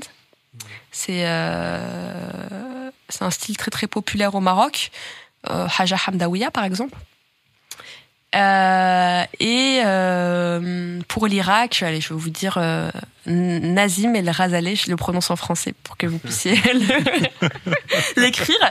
Et je pense que là, vous êtes déjà pas mal en fait. Et je vais citer la Tunisie parce que je suis tunisienne. Et sinon, si ma mère elle voit la vidéo, elle va dire non mais en fait, je, je crois que j'ai raté un truc dans l'éducation. Et la Tunisie, Ali Riahi. Ok. Et ben, ce que je te propose, c'est on reprendra le passage et tu nous donneras quelques liens peut-être. On regardera ensemble et on vous mettra dans la description euh, sur YouTube. On va voir dans le podcast audio si on peut faire ça aussi. Mais comme ça, euh, les gens pourront trouver facilement un peu les, les personnes que tu as évoquées. Super. C'est parfait. Bah, merci beaucoup en tout cas. Mais c'était un plaisir. Merci à toi, c'était super. ouais. Daz. Moi, je, à chaque fois, je repars, je suis, euh, je suis rempli de savoir, de connaissances et d'envie ouais. de découvrir. On devient trucs, des hommes meilleurs en faisant ce C'est incroyable. C'est incroyable. Je vais arrêter d'écouter du rap, en fait. Le monde est grand, le monde est vaste. Oh là là. Tant que t'écoutes encore du rap français, ça va. T'inquiète pas. Je viens du 9-4, je suis obligé. C'est c'est contractuel. En tout cas, on se retrouve. Là, on va faire une petite pause. Donc là, je sais pas exactement le combien on est, mais on est en plein mois d'août. Euh, on va se prendre quelques quelques quelques jours, quelques semaines de vacances même, Daz. Ouais. Et on revient à la rentrée. euh, je ne sais pas quand exactement, mais on va revenir fort avec euh, plein d'invités. On sera là tous les 15 jours, n'est-ce pas? On va essayer de tenir le rythme. Ouais, ouais. Et, euh, et puis toujours aussi passionnant. On va essayer en tout cas, de, voilà, de parler de tous les aspects. de d'avoir la des gens inspirants. des gens inspirants absolument comme Ager. Et puis euh, et puis voilà, je remercie évidemment, on remercie la bouclette Évidemment. pour la technique, les gars incroyables de la bouclette.